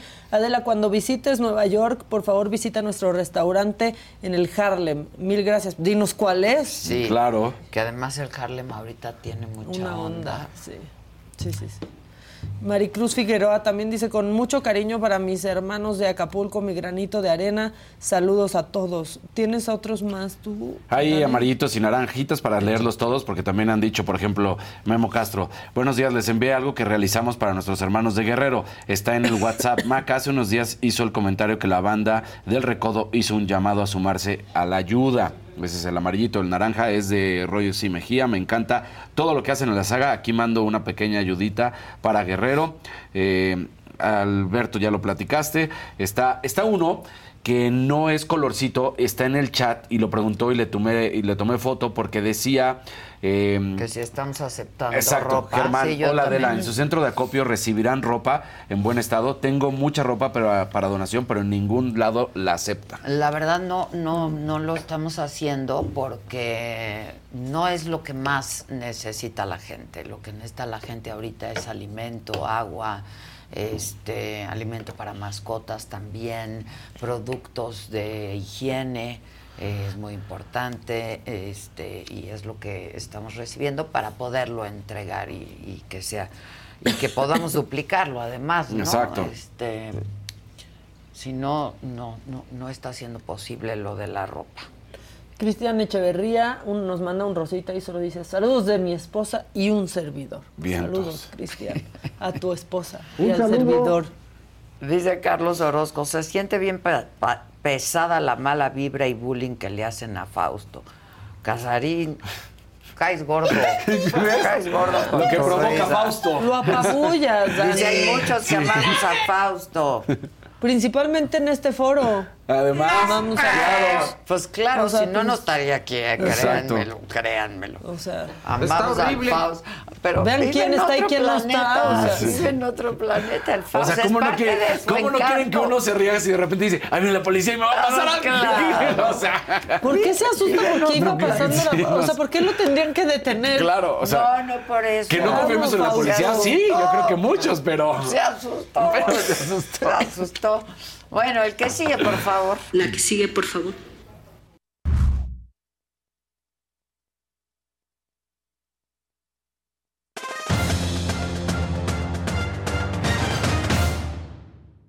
¡Ya estamos! Ah, que ya ¿Qué acabó. pasó? Sí, ya sé que fuiste tú, porque además ahorita no puedes hacer esas tonterías porque traemos... Nuestro patrocinio. Nuestro patrocinio. O sea, ahorita no te Si tu equivoques. chistecito ahorita no. Ya cuando pasemos a la, a la siguiente información, claro que sí, pero ahorita no, ¿eh?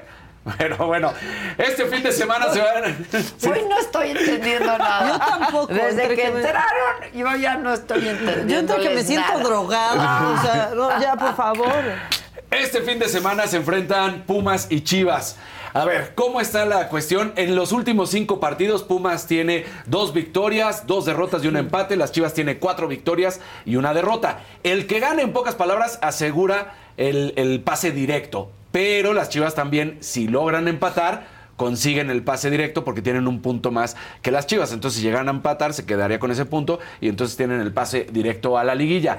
¿Cómo se han enfrentado estos equipos en los resultados en las últimas ocasiones? No hay nada bueno para los Pumas. La verdad es que de los últimos cinco encuentros, un empate tiene Pumas y cuatro victorias tiene Chivas. Ay, no. Aún así, mi pronóstico es victoria de Pumas 2 a 1 ante ¿Ese es las tu Chivas. pronóstico Ese es mi pronóstico. deseo? Mi pronóstico. Ándale. Porque ahí, ahí va y otros datitos. Han marcado más goles en estos últimos partidos el equipo de los Pumas que las Chivas. No en el enfrentamiento directo, ¿no? El Eso ya lo mencionamos. Daniel, no, te sí. está dañando. te está Bueno, dañando. déjalo de su pronóstico. Mira, de, eh, ahorita la ofensiva de los Pumas es sexta. Han anotado ocho goles en los últimos cinco partidos. La ofensiva de los Pumas es de, de las Chivas, perdón, es décima. La de los Pumas es sexta, la de los Pumas es décima. Al revés, ya me hice bolas. A ver, otra vez. La de los Pumas es quinta, la de las Chivas es décima. Ah, van La ofensiva. adelante. O sea, tiene, marca más goles el equipo de los Pumas que Ya, de las ya, Chivas. ya, ya. Entendí. Entonces, No por, pasó nada, no pasó Entonces, nada. por eso. Pero viste poniendo la mano para que no cayera en el. ¡Qué reflejo! Los caballeros. Los caballeros. Entonces, por esa razón, ha marcado más goles el equipo de Pumas que de las Chivas. Por eso creo que va a ganar. Puede Que ganar. puede ganar. Toda la estadística está en contra. Ya la, ya la Los dije, ¿no? momios están Los en momios contra. están en contra. Pero Que vivan creo los momios. que va a ser 2-1. O sea que le pueden apostar a diferentes cosas. Pueden apostar, sí, al empate también, o le pueden meter a que haya diferencia de goles. Por lo menos, por lo menos yo sí creo que más de 1.5 goles. O sea, más de un gol. Ok, ok. Porque sí, sí han marcado muchos goles los equipos en los últimos partidos. eso. Hay que meterle. Las Chivas van a perder, va a ganar. Pumas 2 a 1. 2 a 1. Ese es mi pronóstico. Así que Suscribo. Bien. Y le puedes Bien. apostar al empate Mi también. También le puedes apostar Sí. al empate. Yo le apuesto al empate. Que además las Chivas estarían contentas con el empate porque dicen ya calificamos de forma directa. Y Pumas Y necesita Pumas ganar. necesita porque si no se va ya a la otra parte, el play-in y todo eso que ya es- lo estamos platicando. Va- Venga, venga, vamos mis Pumas. venga, ahí estamos con los Pumas. Se nos juntaron unos colorcitos rápido. Ana Rivas, Adela y equipo, excelente día. Amo el programa. Eh, cambio de tema. ¿Sabemos ya cuándo pondrás a la venta tu perfume? Ya Te están pronto, ya increpando. pronto, ya va a ser el bazar de saga también. Uy, ese ya viene para diciembre, para que vayan guardando. Y ya viene la posaga. La También- posada. Y, ya, y se acabó el año. O sea, eh, Yasmín dice: Ahí va mi cooperación para mi Acapulco querido. Saludos a todos en el foro. Tengo amigos y familia amada que salió súper afectada. Dios con ellos. Pero tiene que ser un rojito. O sea, este es un rosita. Entonces, nada más decirle a la gente que a partir de ahora. Sí, son rojos. Lo dijimos desde la No, semana pero pasada. es que yo creo Es que, que- este es un rosita, pero son dólares. ¿Dónde vive? Son dólares. Son dolaruco. Entonces entra como rojo, Maca. Ok, pues ahí está. Ese entra como rojo. Es lo mismo que Ajá, pasó lo que ayer. pasó ayer, que ese rosita Pues con los que rojo, son pero se nota. dólares ajá. entran como Como ro- rojitos. Como rojito. Exacto. Aunque, aunque esté pintadito de rosita, pero es rojito. Es rojo porque es el dolaruco. Exactamente. Y Rocío Bujanda no dice nada, no sabemos si por error, porque así quiso, pero ya le entró Pues con muchas gracias a todos. Pasando ahora sí a la información y honrando el martes de mentadas. Híjole. Vamos, vamos derechito. Y pisando los terrenos de Maquita.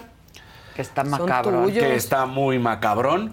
Pues Vigo, olvídate, no te olvides de Acapulco, las cuestiones como están. Tienes el púlpito, tienes la atención, tienes 10 horas de estar hablando y el control del micrófono. ¿Vas a hablar de Acapulco? ¡No!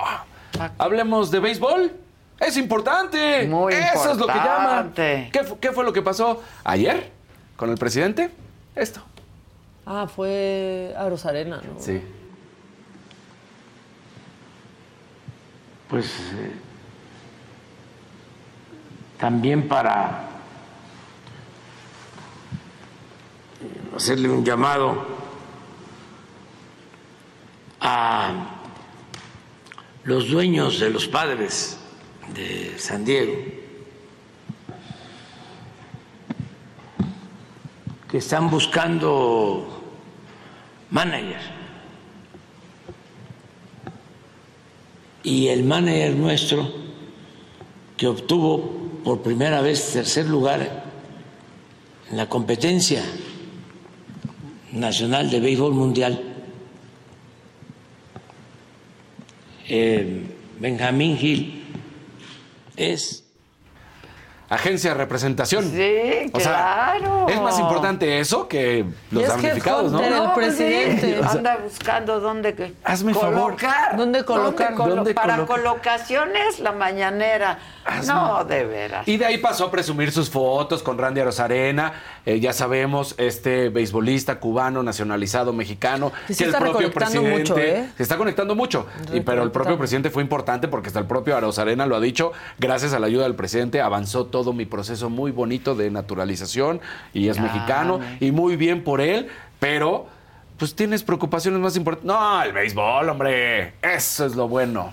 No, conseguirle chamba, aparte, Sí, ya ni siquiera ya ni presumir siquiera hizo un triunfo. comentario del Exactamente. béisbol, conseguirle chamba. Conseguir la chamba, ¿no? Imagínate los dueños de los, Los padres, padres. de San Diego. ¿Qué de ¿Por qué no está Sí, sí, el presidente? Sí, o sea, el presidente, ¿por qué me menciona? Sí, no, no, no. Vamos a seguir con las mentadas de, de madre. Esto es con respecto a una futbolista brasileña que ah, se manejó toda la información de que es una futbolista de los Tigres. No, es una futbolista ex de los Tigres, que en su momento fue la primera futbolista extranjera en jugar en la Liga MX femenil. Es brasileña ella, estaba con el equipo de los Tigres, no le fue bien, se fue al Angel City allá en Estados Unidos. Y entonces la denuncia un tuit de, de X que es de reconocen a estos antisemitas, ya lo saben, que están atacando porque estaban con la bandera de Israel. En pleno video, dicen, la reconocen, gritan un Heil Hitler y ahí está la bruta levantando la mano. Este exfutbolista haciendo el chistecito. No. ¿Sí? Ay, no, ya Entonces, es que en serio. No entiende nada. entonces, aquí tenemos el video de cómo este, no, se, no se escucha, pero van a ver la mano y el gesto. Mira, ahí estaban, obviamente, y ahí levanta la mano. Y ahí está. O sea, está alguien apoyando a Israel y ella. Exacto. Entonces, Híjoles.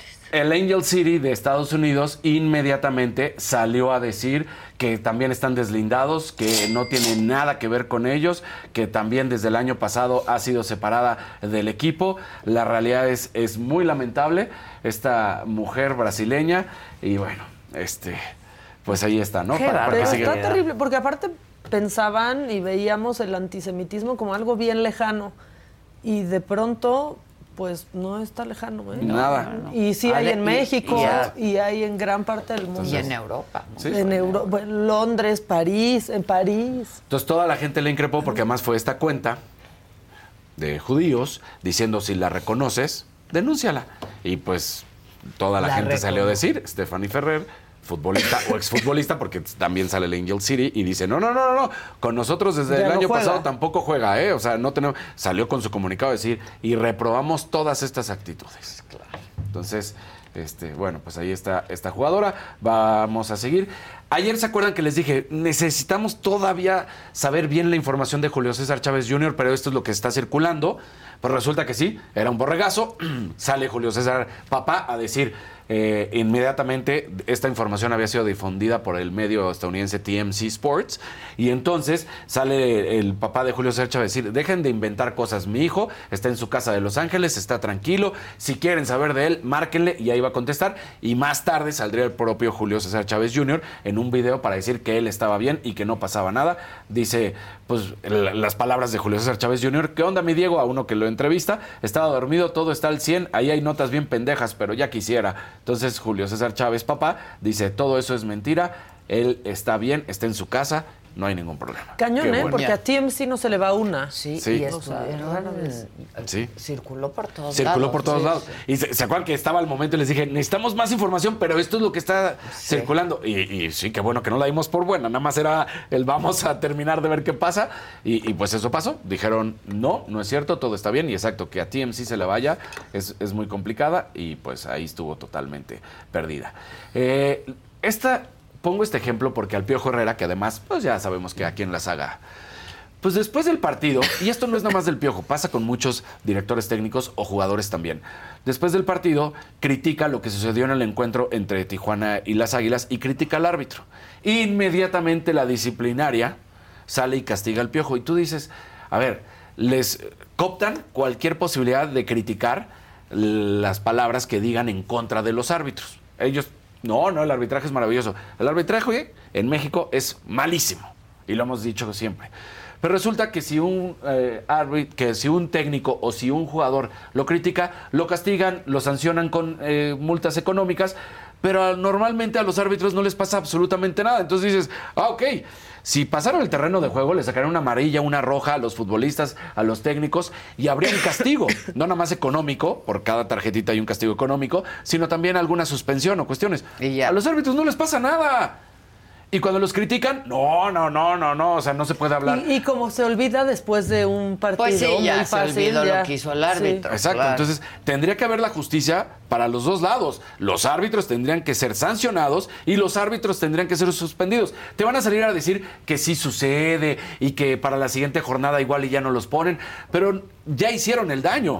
O sea, si tomaron una mala decisión, si marcaron un penal que no era penal, si sacaron una roja Ya, que no era se roja, acabó, el claro. daño ya se hizo. ¿No? Porque además en nuestro fútbol, sobre todo en nuestro fútbol, hemos visto en reiteradas ocasiones que también el VAR no se usa de manera adecuada, no termina de ser bien utilizado. Entonces, pues el daño está Tanta hecho. tecnología y no usarlo bien. Y no usarlo bien. Entonces el daño está hecho, pero no pasa nada.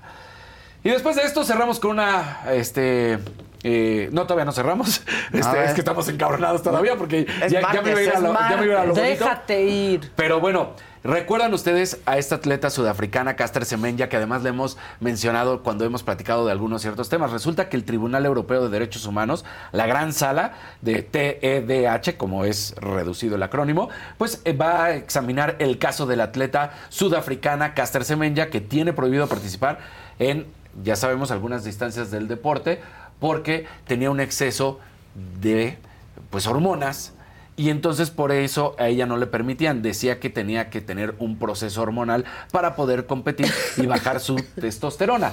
Ya salió el libro de The Race to Be Myself de Caster Semenya. Ahí está, octubre 31 salió. Recordemos que la Federación Internacional de Atletismo, World Athletics, habían dicho que no podía competir en las de velocidad si no tomaba este proceso hormonal para bajar los niveles altos de testosterona. Entonces, bueno, pues ahora vamos a ver en qué termina este caso del Tribunal Europeo de Derechos Humanos. Por lo menos ya aceptaron y a ver eh, que se termina dictaminando. Sin embargo, World Athletics lo ha dicho. Ella puede competir en las de 5000, eh, que no es lo mismo, no es la potencia, no es la fortaleza y no le ha ido tan bien además como si lo hubiera hecho, que además ella consiguió medallas olímpicas, lo hizo espectacular. A ver qué es lo que termina pasando en con Caster Semenya. Y ante esto malo, cerramos bonito. Vaya. Van a ver. Sí, levanta. Terminó octubre, ya sabemos que también se relaciona con las mujeres. eh, lo que sucede es que DeAndre Hopkins, un jugador, un receptor que estuvo prácticamente sin equipo y después lo termina llevando los Titanes, que estuvo el, el inicio de su carrera donde más brilló fue con Houston, luego pasó a Arizona y ahora está con los Titanes. Ya es una historia vieja, pero se empezó a reciclar porque era octubre y porque además DeAndre Hopkins empieza a funcionar. ¿Qué es lo que sucede con este receptor, que es uno de los excelentes receptores? Su mamá cuando él tenía 10 años, en, en un pleito entre mujeres, le roció ácido. Le- la, la cegó, tuvo muchísimas Ay. complicaciones, eh, cayó en depresión, le desfiguró de cierta forma la cara, eh, perdió la vista.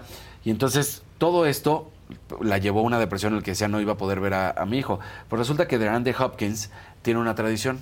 Y entonces ahorita volvió otra vez a salir porque Ah, está su mamá. ahí está su mamá. Ah, te Entonces su mamá se sienta siempre en la primera fila de donde están los fans, ¿no?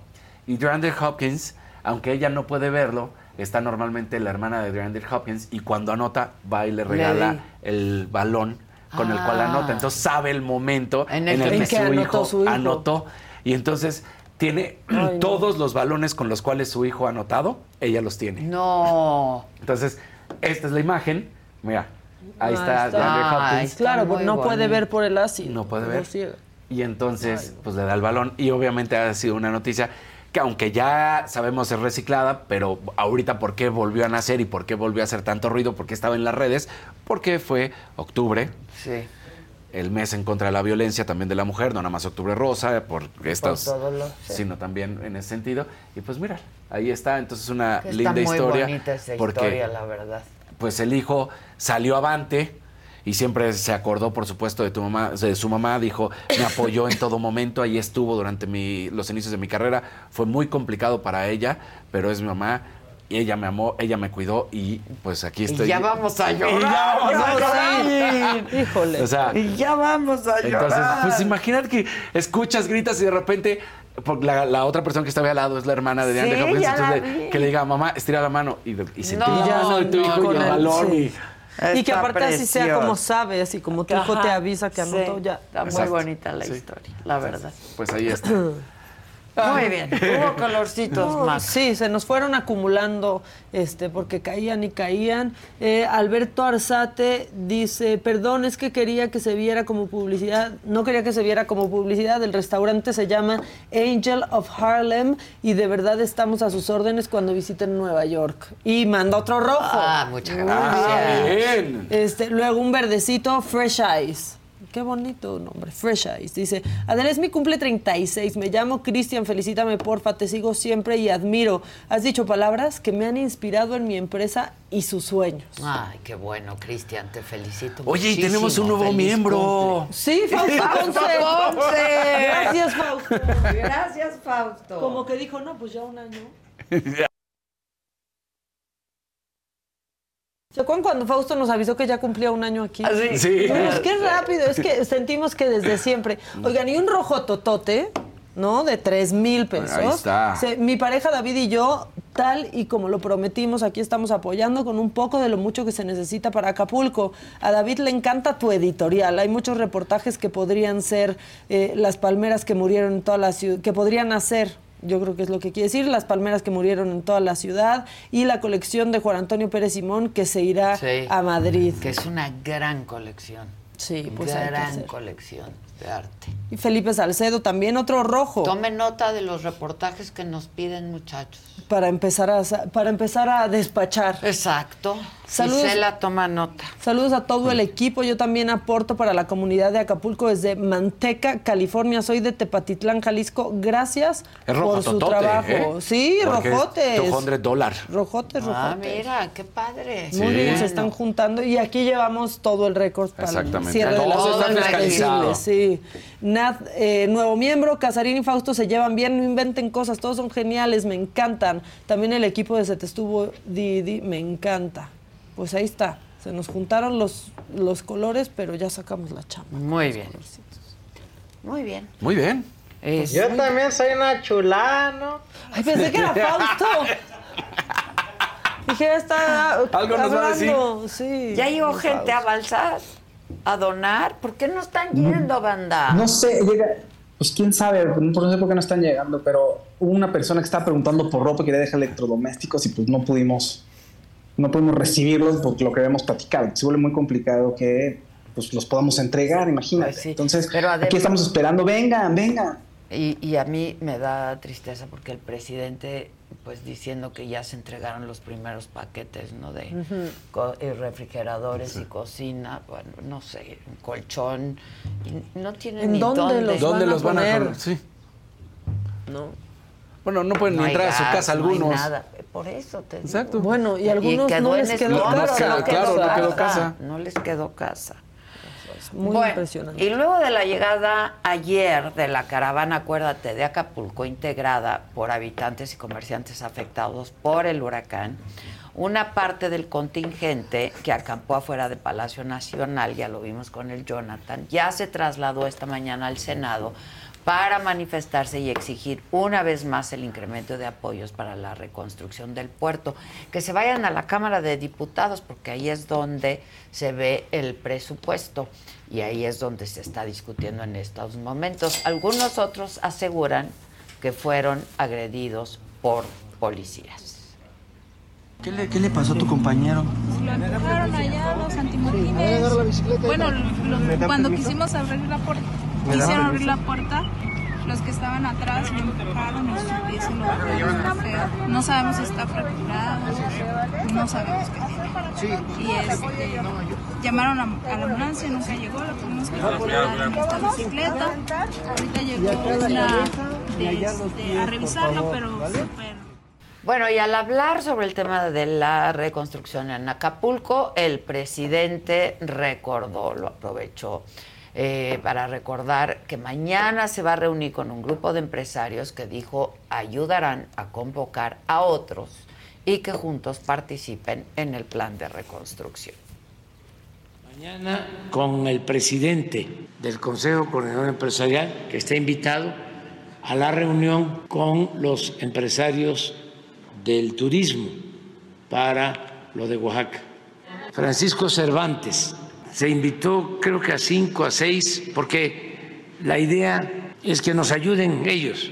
Viene Antonio Cosío, no sé si confirmó, a los que se invitaron, Carlos Slim, Daniel Chávez, es Juan Antonio Hernández, Francisco Cervantes y a lo mejor eh, otros, eh, es que ellos nos van a ayudar para eh, invitar a otra reunión pronto, ya un grupo más grande, todo con el compromiso de trabajar para que el tianguis turístico de Acapulco eh, ya se pueda realizar.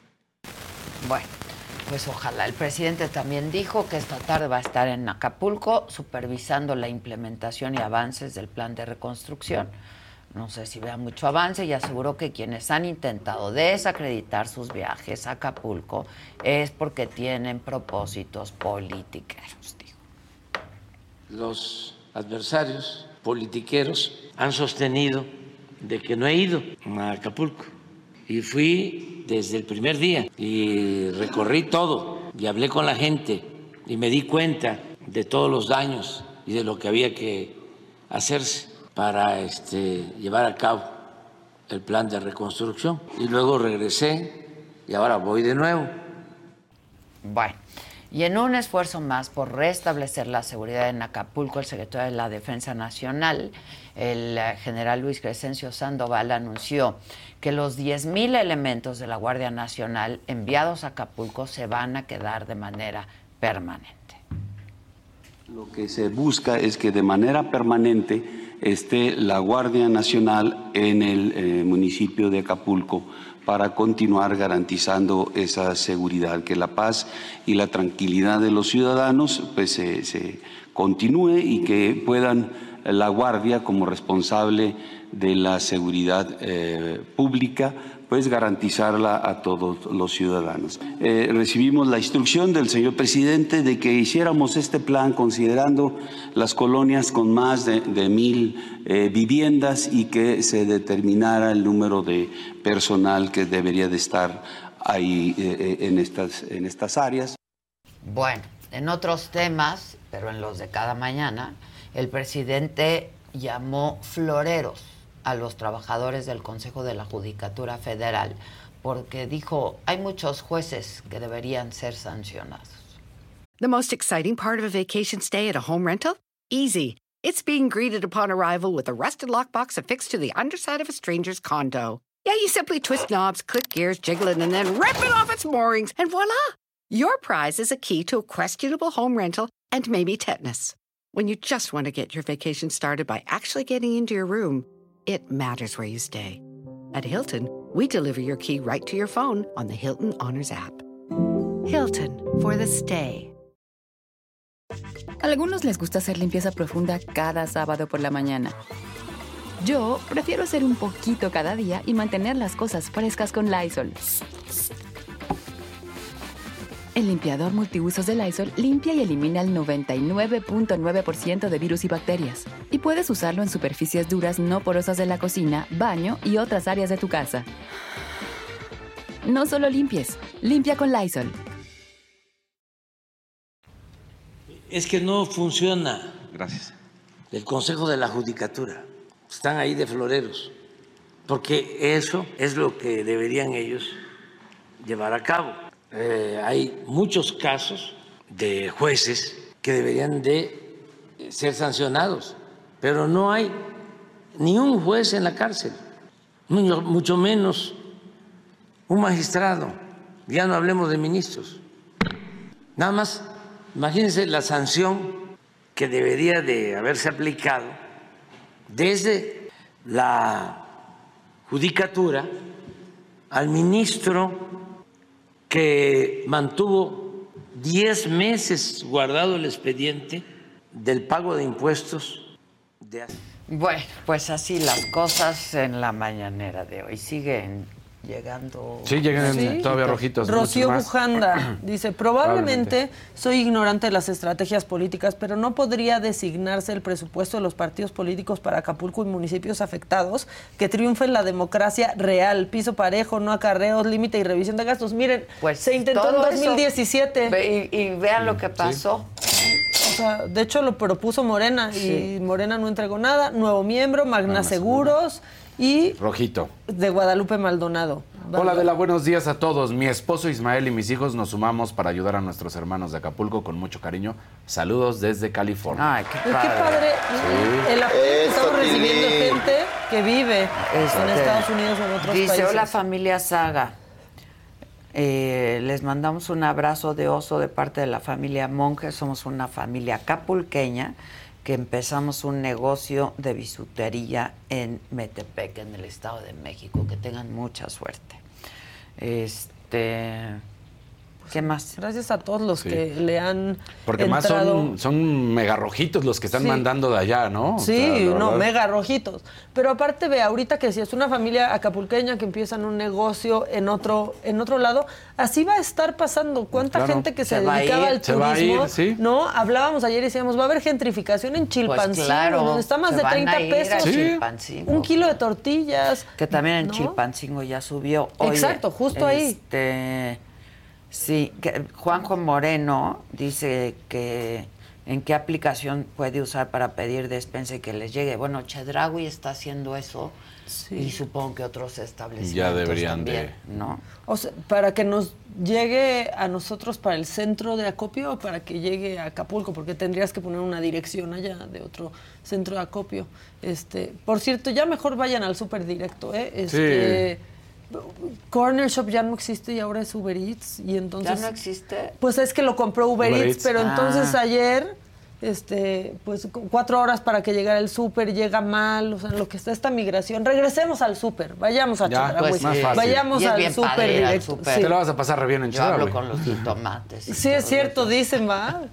Pati Chapoy, pero hace como 15 ¿Por qué salió esa historia? No lo sé, yo ni al Sobre todo que vayas al súper Sí, es lo que, me parece inverosímil. Que estoy loca, no, porque decía, es que está loca, habla con los jitomates. Dije que esté loca. Puede. Sí, Sí. pero que vaya súper. Ahora, digan, ¿qué no se les tiene que preguntar si ya están maduros? O sea, ¿cómo elige uno al jitomate? Claro. Yo no me sé el truco de si está suavecito, si está, qué ¿No? color. ¿Qué tienes que ver el colorcito No, por ¿sabes? arriba, del Sí, tallito? Pues del lo- jitomate lo nomás que esté rojo, pero de las frutas, de las ya si frutas. ves una muy mayugada. y Un melón. Está demasiado. ¿Cómo ves al melón? El golpe. Cuando Ajá, agarras el melón, le, le tienes que golpear y A ver, depende. esa técnica Como no suene. Ajá, ¿en serio? Depende cómo suene. O sea, pues la y papaya la sí. sandía. Pero luego una salen sandía. unas sandías. Sí, sí, luego- Todas porosas ahí. No. O sea, elegir bien la manzana. Luego está pastosa la manzana. La manzana roja que salga buena es casi tan difícil como el mamey. Tiene que tronar. Ajá, Sí. no que la muerdas y sea como... Sí. Y, y- y que salga el Bueno, jugo. a propósito, el Jefaus está en Balsas, número 57. Está horrible. ya déjenlo en paz porque la gente cree que es Sí. neta. Sí. Y lo Este, están defendiendo. Lo andamos haciendo mártir. Siempre, Sí, nos ahora- lo- No. siempre agarramos a alguien de bajada, pues le toca al Faust porque lo, es muy cagado. Es muy Oye, cagado. vengan, vengan, vengan a donar, vengan a donar, aquí lo estamos esperando, es por una muy buena causa. Pásenle en Balsa 70, Pásele, eh, pásele. 57. Pásele, pásele, Balsa 57. ¿Por qué estás Aquí afuera todo el rato? Para ver si Porque atraes- es que adentro, ¿sabes qué pasa? Es que adentro está un poco oscuro y, entonces se ve muy- me veo muy oscuro. ¿Te Así da me miedo? me veo dentro. Sí, está muchas brujillas ahí adentro, entonces este, salgo un poco. Voy El a aquelarre Ah, dejó. sigue la que la ha repuesto. No, ya no. Sí, está- no. Ya, ya se retiraron los artículos, pero se siente cargador en balsas. Bonito, Ah, pues pero es que estuvo re bueno el aquelarre. Sí, me dieron ganas, vi la de Lamson, me dieron ganas de ver. Estuvo muy bueno. Hoy a las 7 de la noche, reunión de brujas. Va a estar El buena. próximo año tendremos por lo menos ya aseguradas a dos mujeres candidatas a la presidencia de la República. Pues se luchó mucho por llegar a esto. Pero seguimos igual. Quisieron quemarme en la hoguera, pero mira, no pudieron, aquí estoy. Avanzamos trechos juntas, logramos cosas y luego las diferencias nos separan, ¿no? Pero hay muchas cosas que nos han unido y una es esta. Dicen que nosotros vivimos en un matriarcado, sí, pero a veces sometido por un patriarcado. Hay una batalla importantísima el año que entra y casi todo se está concentrando en la presidencia de la República.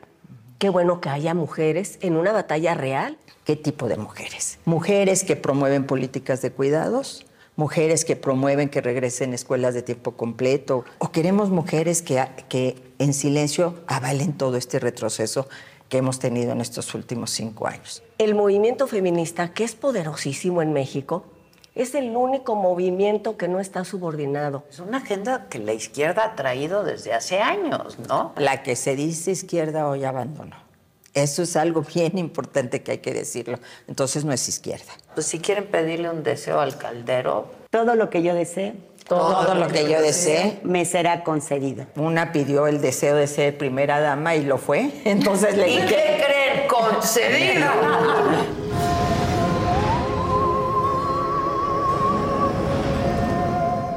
Está increíble porque sí parecemos todas brujas. Sí, Somos sí, unas parece, brujas. parece salidas de Decretaron- Salem. decretaron sobre el caldero. sí. Dos colorcitos, este, un verdecito de Magna Seguros dice, Adela, soy Ernesto Montiel, es mi cumple 40, me gustaría una felicitación de tu parte y un consejo de vida ahora que subo al cuarto piso. Disfrútalo mucho, es la mejor edad. Muy bien. Te vas a acordar de mí. Y No, felicidad. sí, Uy, es muy divertida esta edad. 50 dolaruco de Ana Salazar por Acapulco, que hoy es la tristeza de mis ojos. Adela, Eres una reina y una inspiración. La entrevista con Salinas es lo máximo. Maca, eres cagadísima. A veces. Besos desde Toronto y que su ayuda regrese a ustedes en salud y éxito. Ay, muchísimas gracias, muchas gracias. Hoy me escribieron a decirme que la entrevista de Isabel Allende les deja muchas lecciones.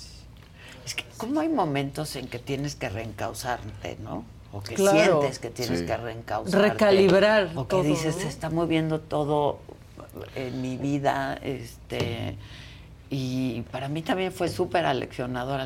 No la viste, ¿verdad? No Vela. la he visto, la voy a ver. Vela. Es que es lo que Hoy te iba a decir, fue- fueron como dos facetas suyas muy rápido y muy diferente, ¿no? Porque una es la entrevista con Ricardo, Sí, dura, fuerte, buena, diciendo las cosas. Y esta de otra plática. Y esta es Una una plática. conversación ajá. espléndida. Así como que... ¿no? ah. muy rica, Hoy muy... es mi plan, la voy a ver. Muy sabrosa. Sí, vela, porque sí, yo aprendí mucho.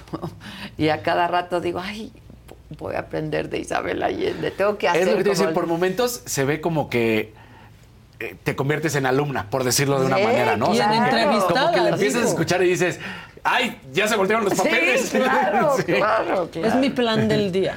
Vela, vela, vela, porque te va a gustar mucho. Eh, sí. Voy. Voy a verlo. Bueno, eh, ¿Ya también. está Claudia? Y que no se pierdan el aquelarre a las 7. Y hoy que la 7 de la noche por la saga, ya lo saben, tenemos una cita muy puntuales, como siempre. Un parrillón que ya tenemos. Un parrillón. Un parrillón. Claudia Aguilar, ¿cómo estás? Buenos días. Hola, ¿qué tal? Buenos días, ¿cómo están? Muy bien, ¿y tú?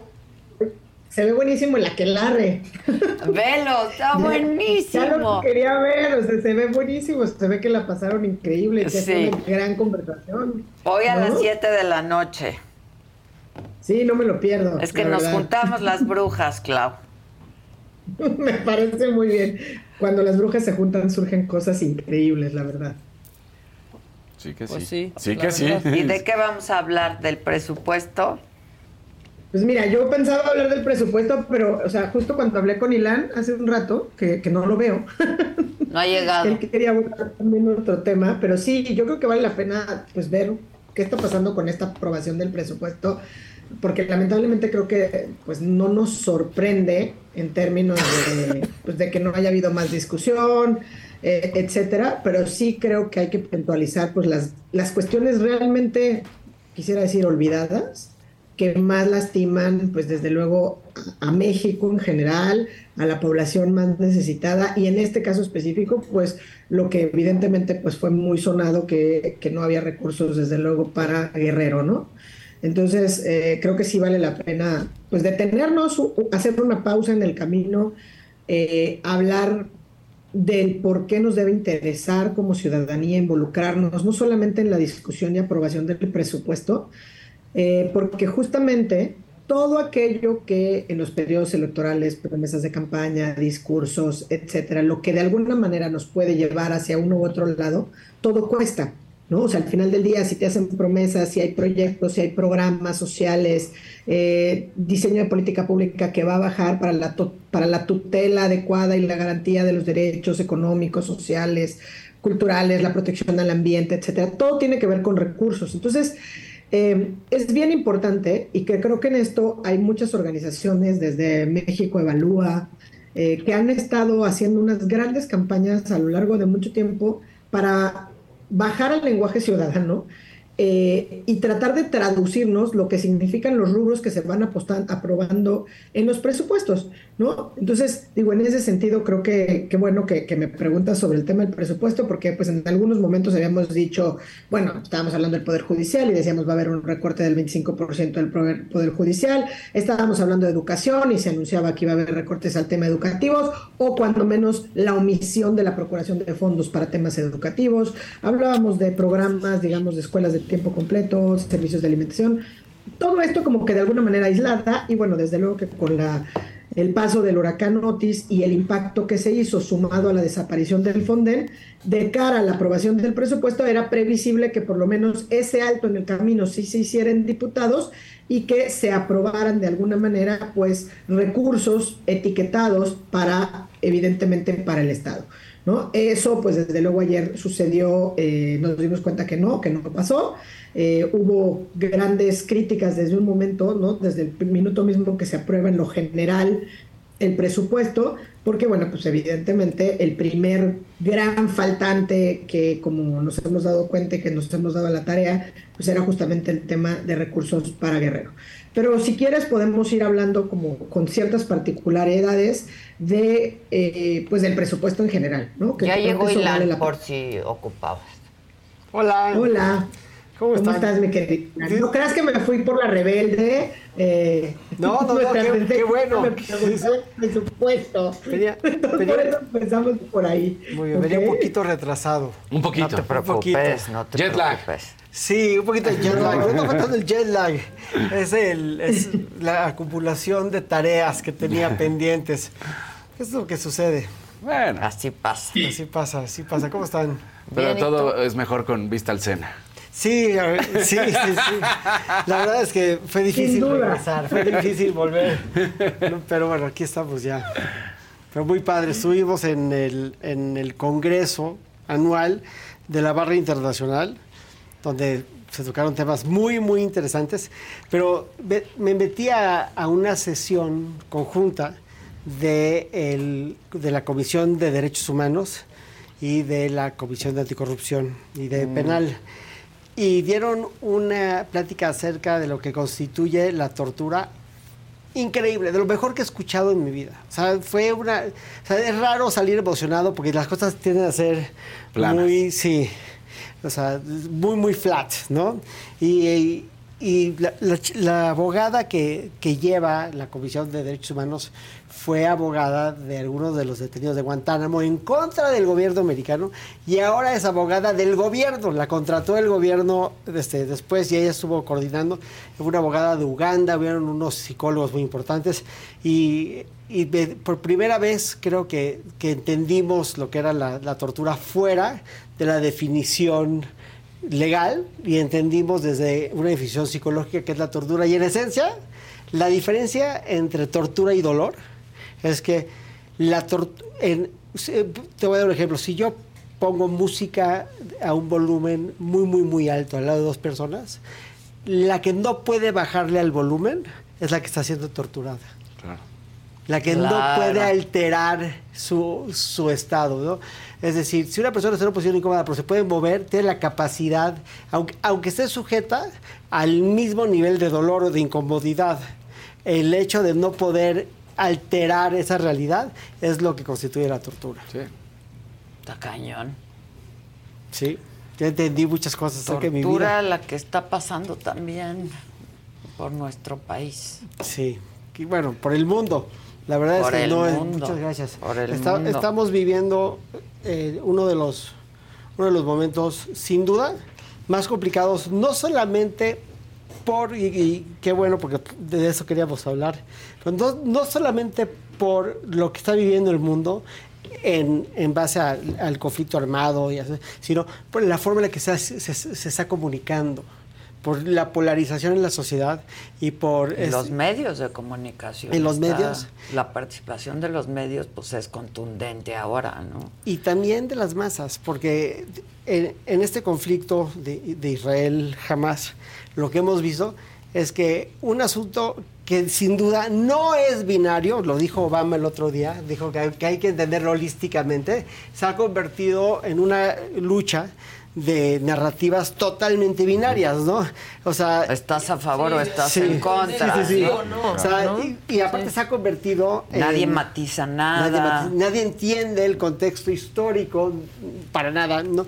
Porque hablan, por ejemplo, digo, no, no, no quiero ser, no quiero sonar como un apologista de nadie ni de nada, no es mi intención, pero el- el- la narrativa se ha convertido en que Israel fuerte, ergo malo, Palestina débil, ergo bueno. Es otra vez, ¿no? La victimización, este...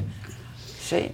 Pero estuve estudiando, para, estuvimos estudiando, Claudia y yo, para, para abordar el tema del día de hoy. De, la gran pregunta es, ¿Israel está o no está cometiendo crímenes de guerra en la actualidad del conflicto armado? Pues mira, yo también lo he estado estudiando mucho. De hecho, ayer me aventé un par de documentales bastante buenos de la PBS este, que es la televisión pública, Pública ¿no? americana. Que- Public y- Broadcasting System. Ajá, y, y- y bien interesante, ¿no? Ahora el debate está ya en lo moral.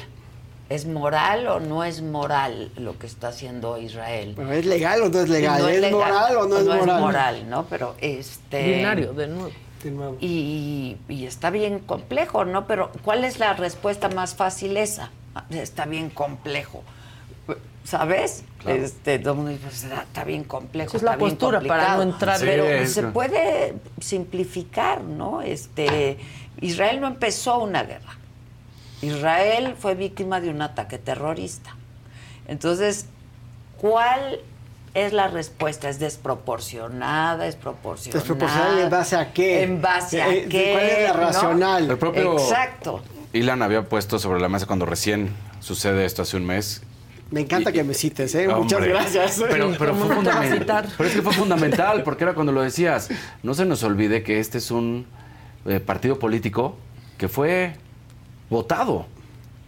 Jamás. Allá. Jamás es un partido Es el que político es criminal. Entonces Sí. dices. Y es el que gobierna Sí, la, de- la de- franja de Gaza. Exacto, ¿no? de, fac- Este, de- de facto es el poder. De hecho, cuando hablan acerca, esto es bien importante, cuando dicen la autoridad de salud palestina, cuando dicen eso, a ver, la autoridad de salud Están palestina hablando de Gaza es jamás. Claro. O sea, no es, no es, un, no es un ente autónomo, o sea, no, no. No, es- cuando no. dicen la autoridad... Es el Sí, no es gobierno. otro gobierno, son el gobierno. Exacto, entonces de ahí de- viene- de son un quienes grupo están usando como escudos a su población también. Pero, ah, pero antes de, de entrar del análisis, me gustaría decir ay, dos cosas. Leí ahí un artículo Sí, sí, sí, rápido. adelante, eh, adelante. Este, que mañana vamos a estar hablando del tema este, con Francisco Gil White. Fen- Fenomenal, ¿eh? Fenomenal. Y va- viene y vamos a hablar del tema. Pero. Ya me dio fomo. Eh, sí, vente, vente. Decía, a ver, es como si entran a tu casa a robarte, ¿no? Este, es moralmente correcto que si tú estás con tus hijos, tu familia, entran a tu casa, es moralmente aceptable que tú dispares. Pues sí. Bueno, ahora, si vienen a robarte, pero con un hijo en, la- en un bebé en los brazos, ¿qué haces? ¿Te dejas robar, matar, asesinar y a tu familia también? ¿O respondes? Bueno, inclusive, es un- de- de- ¿No? i- inclusive está, eh, está establecido como un delito de guerra, como un crimen de guerra, el usar un escudo humano. Por eso lo están es haciendo, de claro. Por supuesto que lo están haciendo. Y de hecho, Pero eh, ellos argumentan que no. O sea, porque cuando hablan de estas, hasta en la, hasta en la guerra hay reglas. en la ¿no? guerra hay reglas, ¿No? y son muy importantes. Ellos las están rompiendo. Totalmente. Bueno, aparte, lo que acabas de decir, me gustaría decirlo de otra forma, pero acabas, de, acabas de tocar un punto muy importante, es decir, el pensar que jamás es indiferente al, al, al sufrimiento palestino es correcto. Exacto. Jamás no solamente es indiferente al sufrimiento palestino, sino además tiene un interés perverso en el sufrimiento palestino. La maqui- y aquí es donde Israel se ha equivocado, en mi opinión, pero es que aquí me gusta esa pausa, es decir, a Israel no le importa lo que piensen de Israel. A los judíos en el mundo nos importa muchísimo lo que piensan de Israel. Pero para, para, para Israel es un tema de sobrevivencia, no es un tema de relaciones públicas. Para nosotros en el mundo es un tema de relaciones públicas, no es un tema de sobrevivencia. Es un tema totalmente distinto. Entonces, es un tema de, de sensibilidades. Pero jamás tiene un interés perverso, tan lo tiene, que, ja- que hay, hay información de que jamás le ha disparado a palestinos que están evacuando vía los corredores humanitarios. Eso no se ha podido documentar. No, pe- pero se ha No se ha reportado. podido pero lo que sí se ha documentar, pero documen- sí se ha reportado. Y lo que sí se ha documentado es que se han estado robando la ayuda humanitaria. Ah, eso sí, eso Sí, está jamás- documentado. ayuda- O sea, Sí, jamás pero- está robando la ayuda humanitaria. Exactamente, y eso número uno, pero además el agua que suministra Israel, porque ahora Israel pues dejó de suministrar, ¿no? Servicios. Servicios. Lo cual es legal conforme a las, a, Reglas. a las reglas de la Rules guerra. of engagement. Pues sí, Es- pues es- no es les una vas a dar blocada. para que te maten, porque todo lo que, todos los suministros de servicio jamás los estuvo usando. Para fortalecerse. Para fortalecer La gasolina su equipo para de lanzar cohetes, Exactamente. Y no les daba a sus este, gobernados. Mira, tiene muchas aristas, hay que matizar. Y vas a decir que, en tu opinión, ¿dónde se ha equivocado Israel? Yo, a ver, me gustaría partir de, de- de dos bases antes de, antes de terminar. Primero, escuché un podcast del New Yorker hace, hace un par de semanas que entrevistan a una reportera israelí y a un ex ase- asesor de Arafat, que de los más moderados de Palestina, que vive en la, en la parte este de Jerusalén. Y él lo que decía es... The most exciting part of a vacation stay at a home rental? Easy. It's being greeted upon arrival with a rusted lockbox affixed to the underside of a stranger's condo. Yeah, you simply twist knobs, click gears, jiggle it, and then rip it off its moorings, and voila! Your prize is a key to a questionable home rental and maybe tetanus. When you just want to get your vacation started by actually getting into your room, it matters where you stay.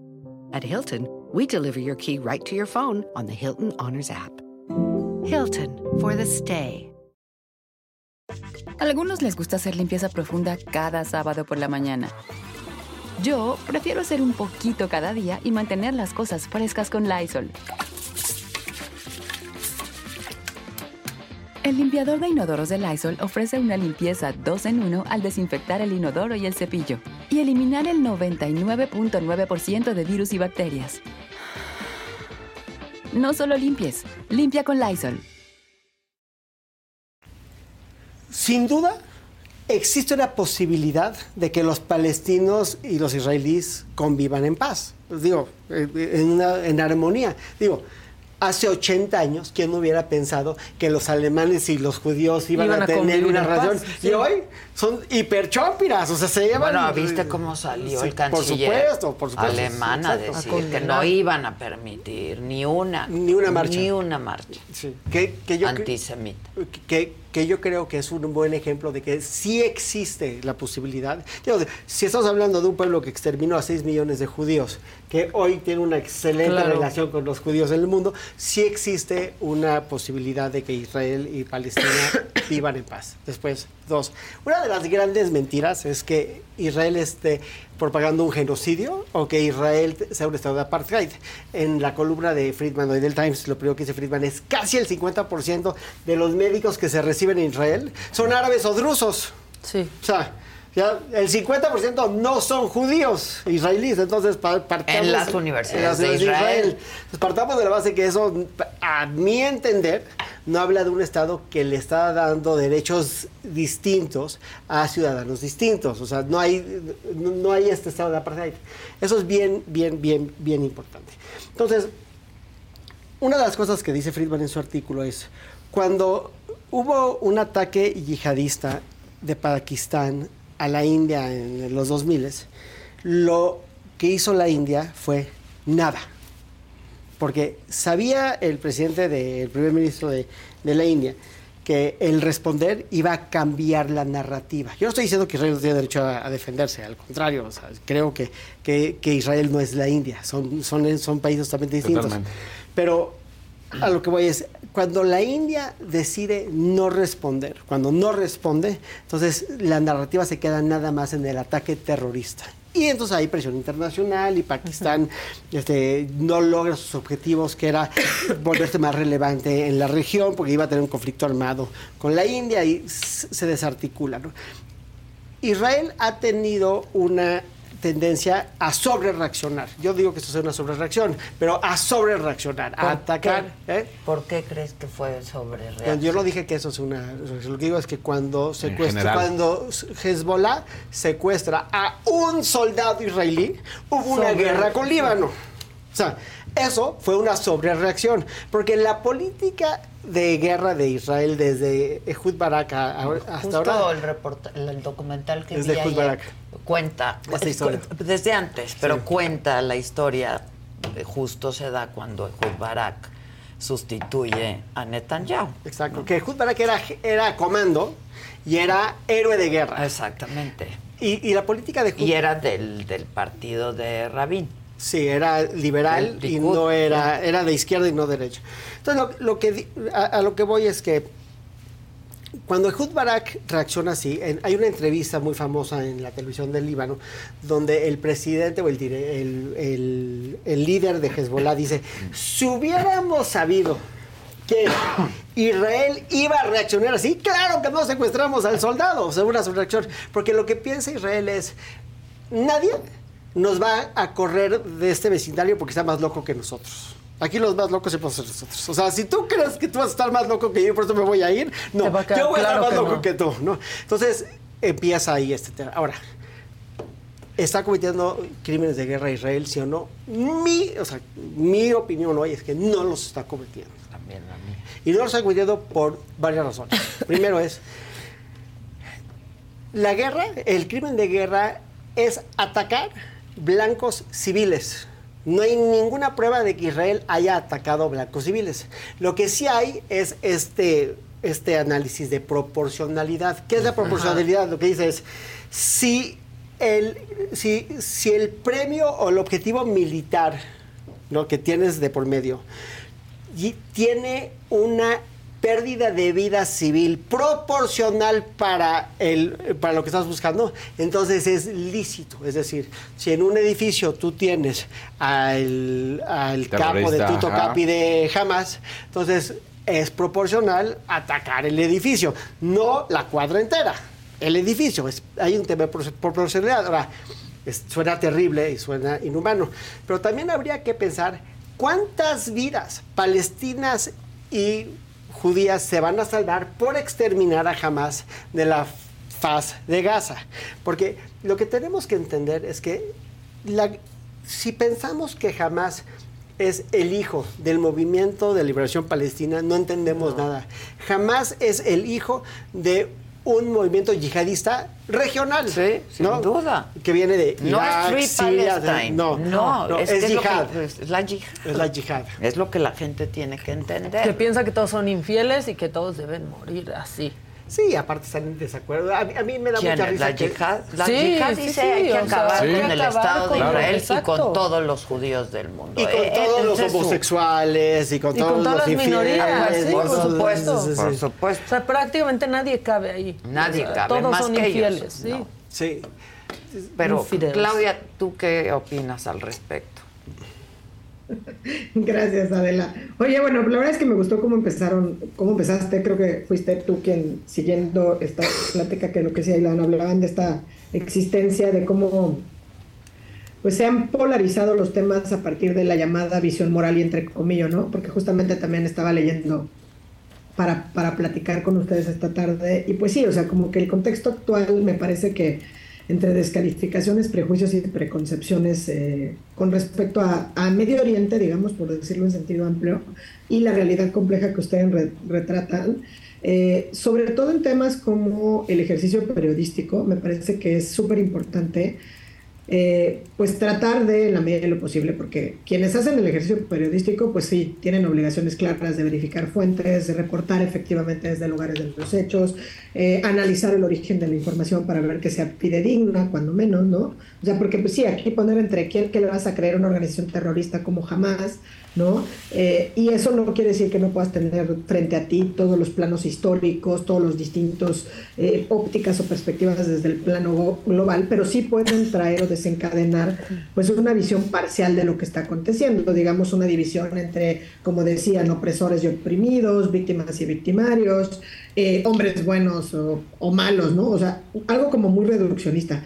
Y aquí quizá yo lo único que, que- que- que me quedaría como con ganas de pensar es que de cara a la masacre de lo que hemos visto, decías hace rato, eh, Casarín, pues que es un mes, ¿no? Un mes de guerra, un mes de estas atrocidades que a lo mejor pensábamos hace mucho que no íbamos a seguir viendo.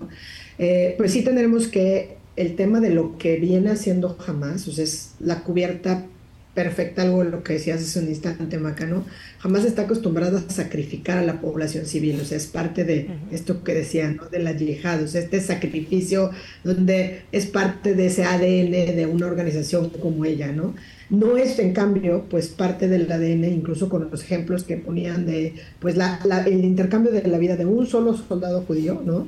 Del caso de Gilad Shalit, eh, por pues un número pues cercano a casi pues, más de 400 eh, presos palestinos. ¿no? Entonces, eso quizás sí nos ayuda o nos da cierta cierta idea de por qué tienen secuestradas a un número importante de personas, no solamente de origen israelí, sino incluso de otras nacionalidades, eh, incluso como se ha dicho, bueno, pues menores de edad, y que además pues están diciendo que se trata de rehenes de guerra cuando pues no puede considerarse como rehenes de guerra, ¿no?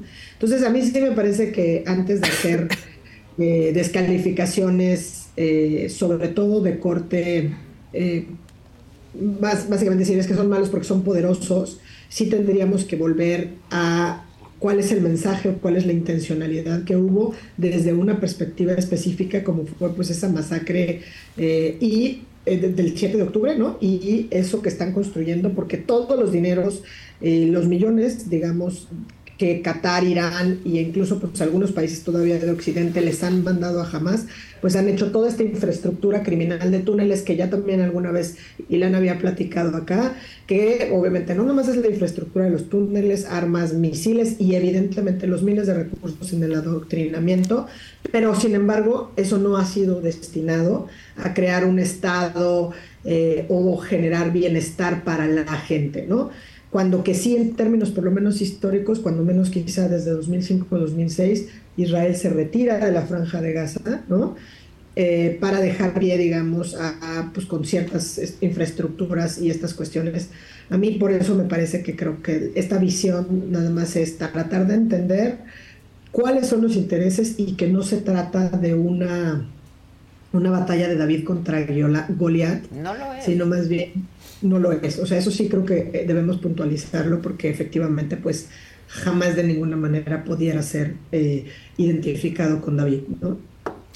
Ahora, a mí lo que me hace ruido un poco es, jamás hace esta incursión, ¿no? Y ese, este ataque terrorista lo graba, lo celebra, lo comparte, ta, ta, ta no esperaba esta reacción de Israel. No, no, claro sí, que la claro, esperaba. De hecho, lo Hay que quería, lo que para- quería era la reacción. Claro. O sea, a ver, el, el- el fin de los eventos del, Del 7 de octubre, era claro. volver Claro. la normalización de las relaciones con Israel, de- entre Israel y el mundo árabe. Imposible. Imposible. Y lo lograron, Y ¿eh? lo lograron. Y lo lograron. Estaban a punto de firmar un acuerdo. Con Arabia Saudita. Con Arabia Saudita. Y justo Y pues, con esto lo logran. ¿Y dónde estaba el problema? Y el problema es que parte del acuerdo con Arabia Saudita, esto es bien importante, la- una de las partes torales del acuerdo con Arabia Saudita era el reinicio de las discusiones de pacificación entre Palestina, no de pacificación, sino de normalización entre Palestina e Israel. Es decir, lo que, pas- lo que iba a pasar con, el, con la firma de, este, de esta normalización es que iban a retomar desde donde habían estado en el pasado Sí. para seguir avanzando a la solución del dúo Estado. Esto iba a generar un avance importante en las relaciones entre Palestina e Israel y lo que iba a generar eran dos problemas grandes. Era, iba a destruir los, las pretensiones de Irán en la región, porque Irán tiene un interés perverso en que no se normalicen esas relaciones. No olviden que Irán es el patrocinador más importante de Hamas y de Hezbollah, o sea, punto, y es enemigo acérrimo de Arabia Saudita. Pero aparte iba a volver a Hamas irrelevante. Porque jamás es relevante dentro de un En contexto de que- polarización. Es irrelevante en un contexto de pacificación.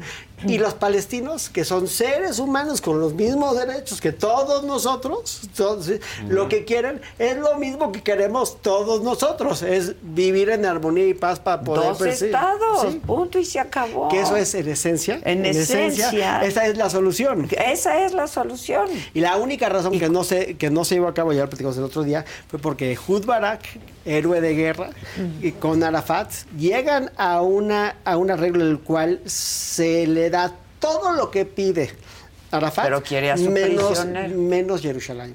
Es decir, Ah, Jerusalén. sí, claro. Es decir, Jerusalén, el- el- la parte este de Jerusalén, que originalmente cuando se concibe esto de Israel iba a ser una zona internacional, ellos dicen, regrésame todo esto y también dame este de Jerusalén. Y por temas que yo no los comparto, pero sí los entiendo, de, de, de seguridad, dicen, no te podemos regresar el este de Jerusalén porque es una área aislada. O sea, de un lado tienes Cisjordania, de otro lado tienes Gaza, y aquí en medio vamos a tener esta área, un nido dentro de Jerusalén, donde por razones de seguridad no podemos hacer una entrega de esta zona. Pero todo lo demás ya lo tenían. Pero pe- además hay que aclarar que en Jerusalén viven un número importante de palestinos.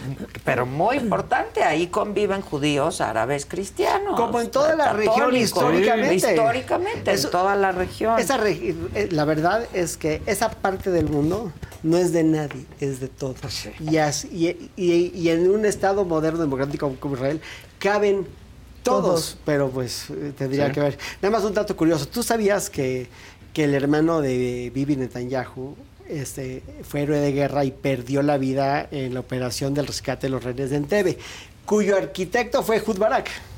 Ah, O sea, fue el- Barak. o sea, los ahora, grandes enemigos el políticos. primer ministro de Israel, A posteriori de, de Netanyahu. Este, alguien dice por aquí, el Estado de Israel no existía hace 100 años, punto. Tampoco el Estado de Palestina. Tampoco Palestina, ¿no? Este, y esto, eh, eh, hay que, me dice Gabriela Cas, busquen la entrevista, no sé si ya la vieron, del hijo del fun- de uno de los fundadores de Hamas. Ah, y ya hablamos de desertó y hablamos sí. de él. Sí. Y la entrevista es muy buena. Sí, y aparte él es un Y muy hombre carismático, guapo, o sea, él dice- claro, Sí, ¿no? claro. Tiene, tiene mucha Comunica onda, ¿no? increíble. Tiene comunica- Es un cuate coherente, Sí, ¿no? sí, sí, sí. Genial. En fin, pues mañana volveremos a hablar del tema. Va a estar aquí Francisco Gil White. Vamos a hablar Que te del felicito tema. por ese invitado. eh. Lo- Ha sido un sea, éxito. estaba yo con la boca abierta cuando lo escuché hablar. De aparte, hay tantas cosas que no sabíamos, tantos datos que El pues, son que clandestinos, que, lo corren de pen por hablar de estos temas. O sea, ¿Qué tal? Él es Es fenomenal. hit. Sí, yo también es mi hit desde hace Sí. mucho tiempo. Tipazo. La verdad es un tipo brillante, es brillante y conoce mucho del tema, ¿no? Ha estudiado mucho el tema y lo conoce muy bien. Es su área de expertise, Es su área de decir. expertise y justo yo quiero hablar con él de este debate que se está dando. ¿La reacción de Israel es desproporcionada o no es desproporcionada? ¿Es moralmente proporcionada o es moralmente desproporcionada? Ahora, esto que se hizo viral también del ataque, supuesto ataque de Israel a un hospital, pues es absolutamente falso y eso ya hasta el New York Times Ya lo desmintió. Ya lo desmintió. ya lo desmintió. Pero, y el New York Times no es muy afín No, a tuvo que cambiar su titular Hay, hay una sí, cuatro perdón, veces. perdón, ¿puedo decir una cosa? Sí, hay, hay una columna de Christoph buenísima del Times que él dice que en los 90 él viaja a Israel y habla con unos palestinos y regresa hace unas semanas a hablar con ellos y pues, su vida había sido así, ¿no? Y que él les está explicando que no fue Israel el que bombardeó los hospital. Dice, es que yo tengo las pruebas, te las puedo decir. No había forma de No, sacarlos pues del claro error. que no, había porque forma. para ellos es una gran... Es una verdad absoluta. No solamente es una gran absoluta, o sea, una verdad absoluta, es gran mercadotecnia. Como la han hecho desde hace claro, muchos de años, con trata. imágenes falsas, Claro. con niños palestinos que no son niños palestinos, y también ha habido una publicidad así, la verdad. En fin, pues así están las cosas en aquella región del mundo y hay que pedirle a Dios, como la diputada, que la guerra no nos sea indiferente, como cantaba Mercedes Sosa. ¿No? Claudia, que si recomiendas un libro.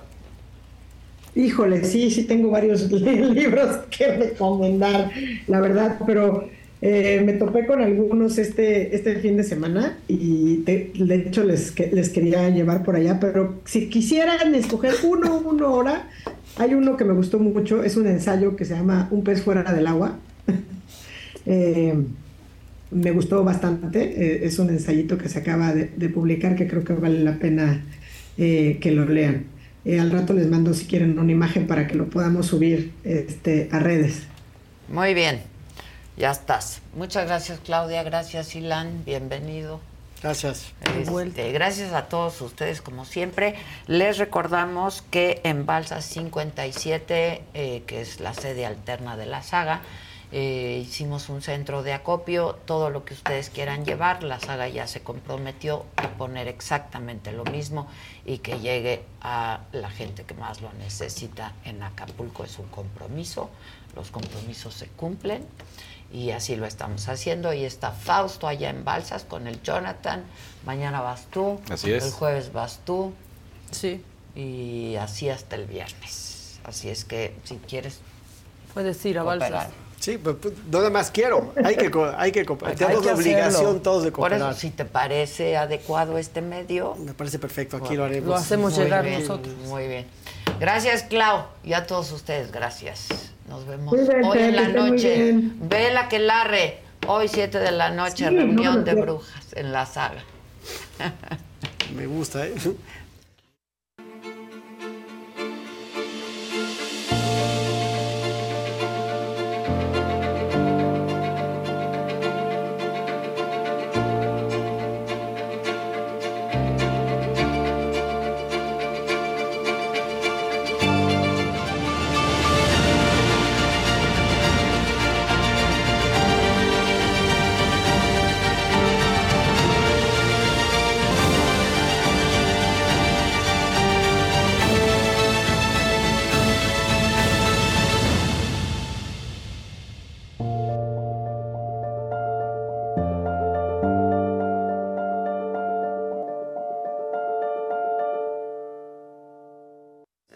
Próximo año tendremos por lo menos ya aseguradas a dos mujeres candidatas a la presidencia de la República.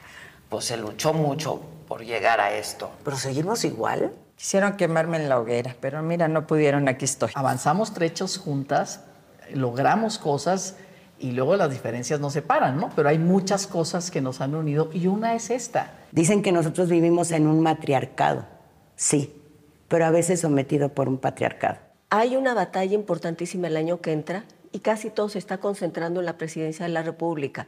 Qué bueno que haya mujeres en una batalla real. ¿Qué tipo de mujeres? Mujeres que promueven políticas de cuidados, mujeres que promueven que regresen escuelas de tiempo completo, o queremos mujeres que, que en silencio avalen todo este retroceso que hemos tenido en estos últimos cinco años. El movimiento feminista, que es poderosísimo en México, es el único movimiento que no está subordinado. Es una agenda que la izquierda ha traído desde hace años, ¿no? La que se dice izquierda hoy abandonó. Eso es algo bien importante que hay que decirlo. Entonces no es izquierda. Pues si quieren pedirle un deseo al caldero. Todo lo que yo desee, Todo, lo que yo desee, me será concedido. Una pidió el deseo de ser primera dama y lo fue. Entonces le ¿Y dije. qué creen? Concedido.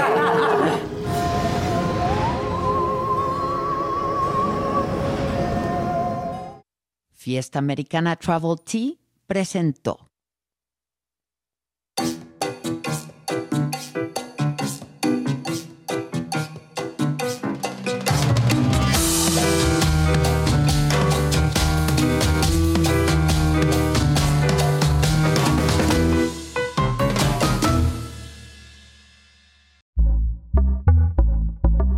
Pitaya. The most exciting part of a vacation stay at a home rental? Easy. It's being greeted upon arrival with a rusted lockbox affixed to the underside of a stranger's condo. Yeah, you simply twist knobs, click gears, jiggle it, and then rip it off its moorings, and voila! Your prize is a key to a questionable home rental and maybe tetanus. When you just want to get your vacation started by actually getting into your room, it matters where you stay. At Hilton, we deliver your key right to your phone on the Hilton Honors app. Hilton for the stay. Algunos les gusta hacer limpieza profunda cada sábado por la mañana. Yo prefiero hacer un poquito cada día y mantener las cosas frescas con Lysol. Las toallas desinfectantes Brand New Day de Lysol hacen súper conveniente limpiar superficies como controles remotos, tabletas, celulares y más, eliminando el 99.9% de virus y bacterias, con una fragancia que lleva tus sentidos a un paraíso tropical. No solo limpies, limpia con Lysol.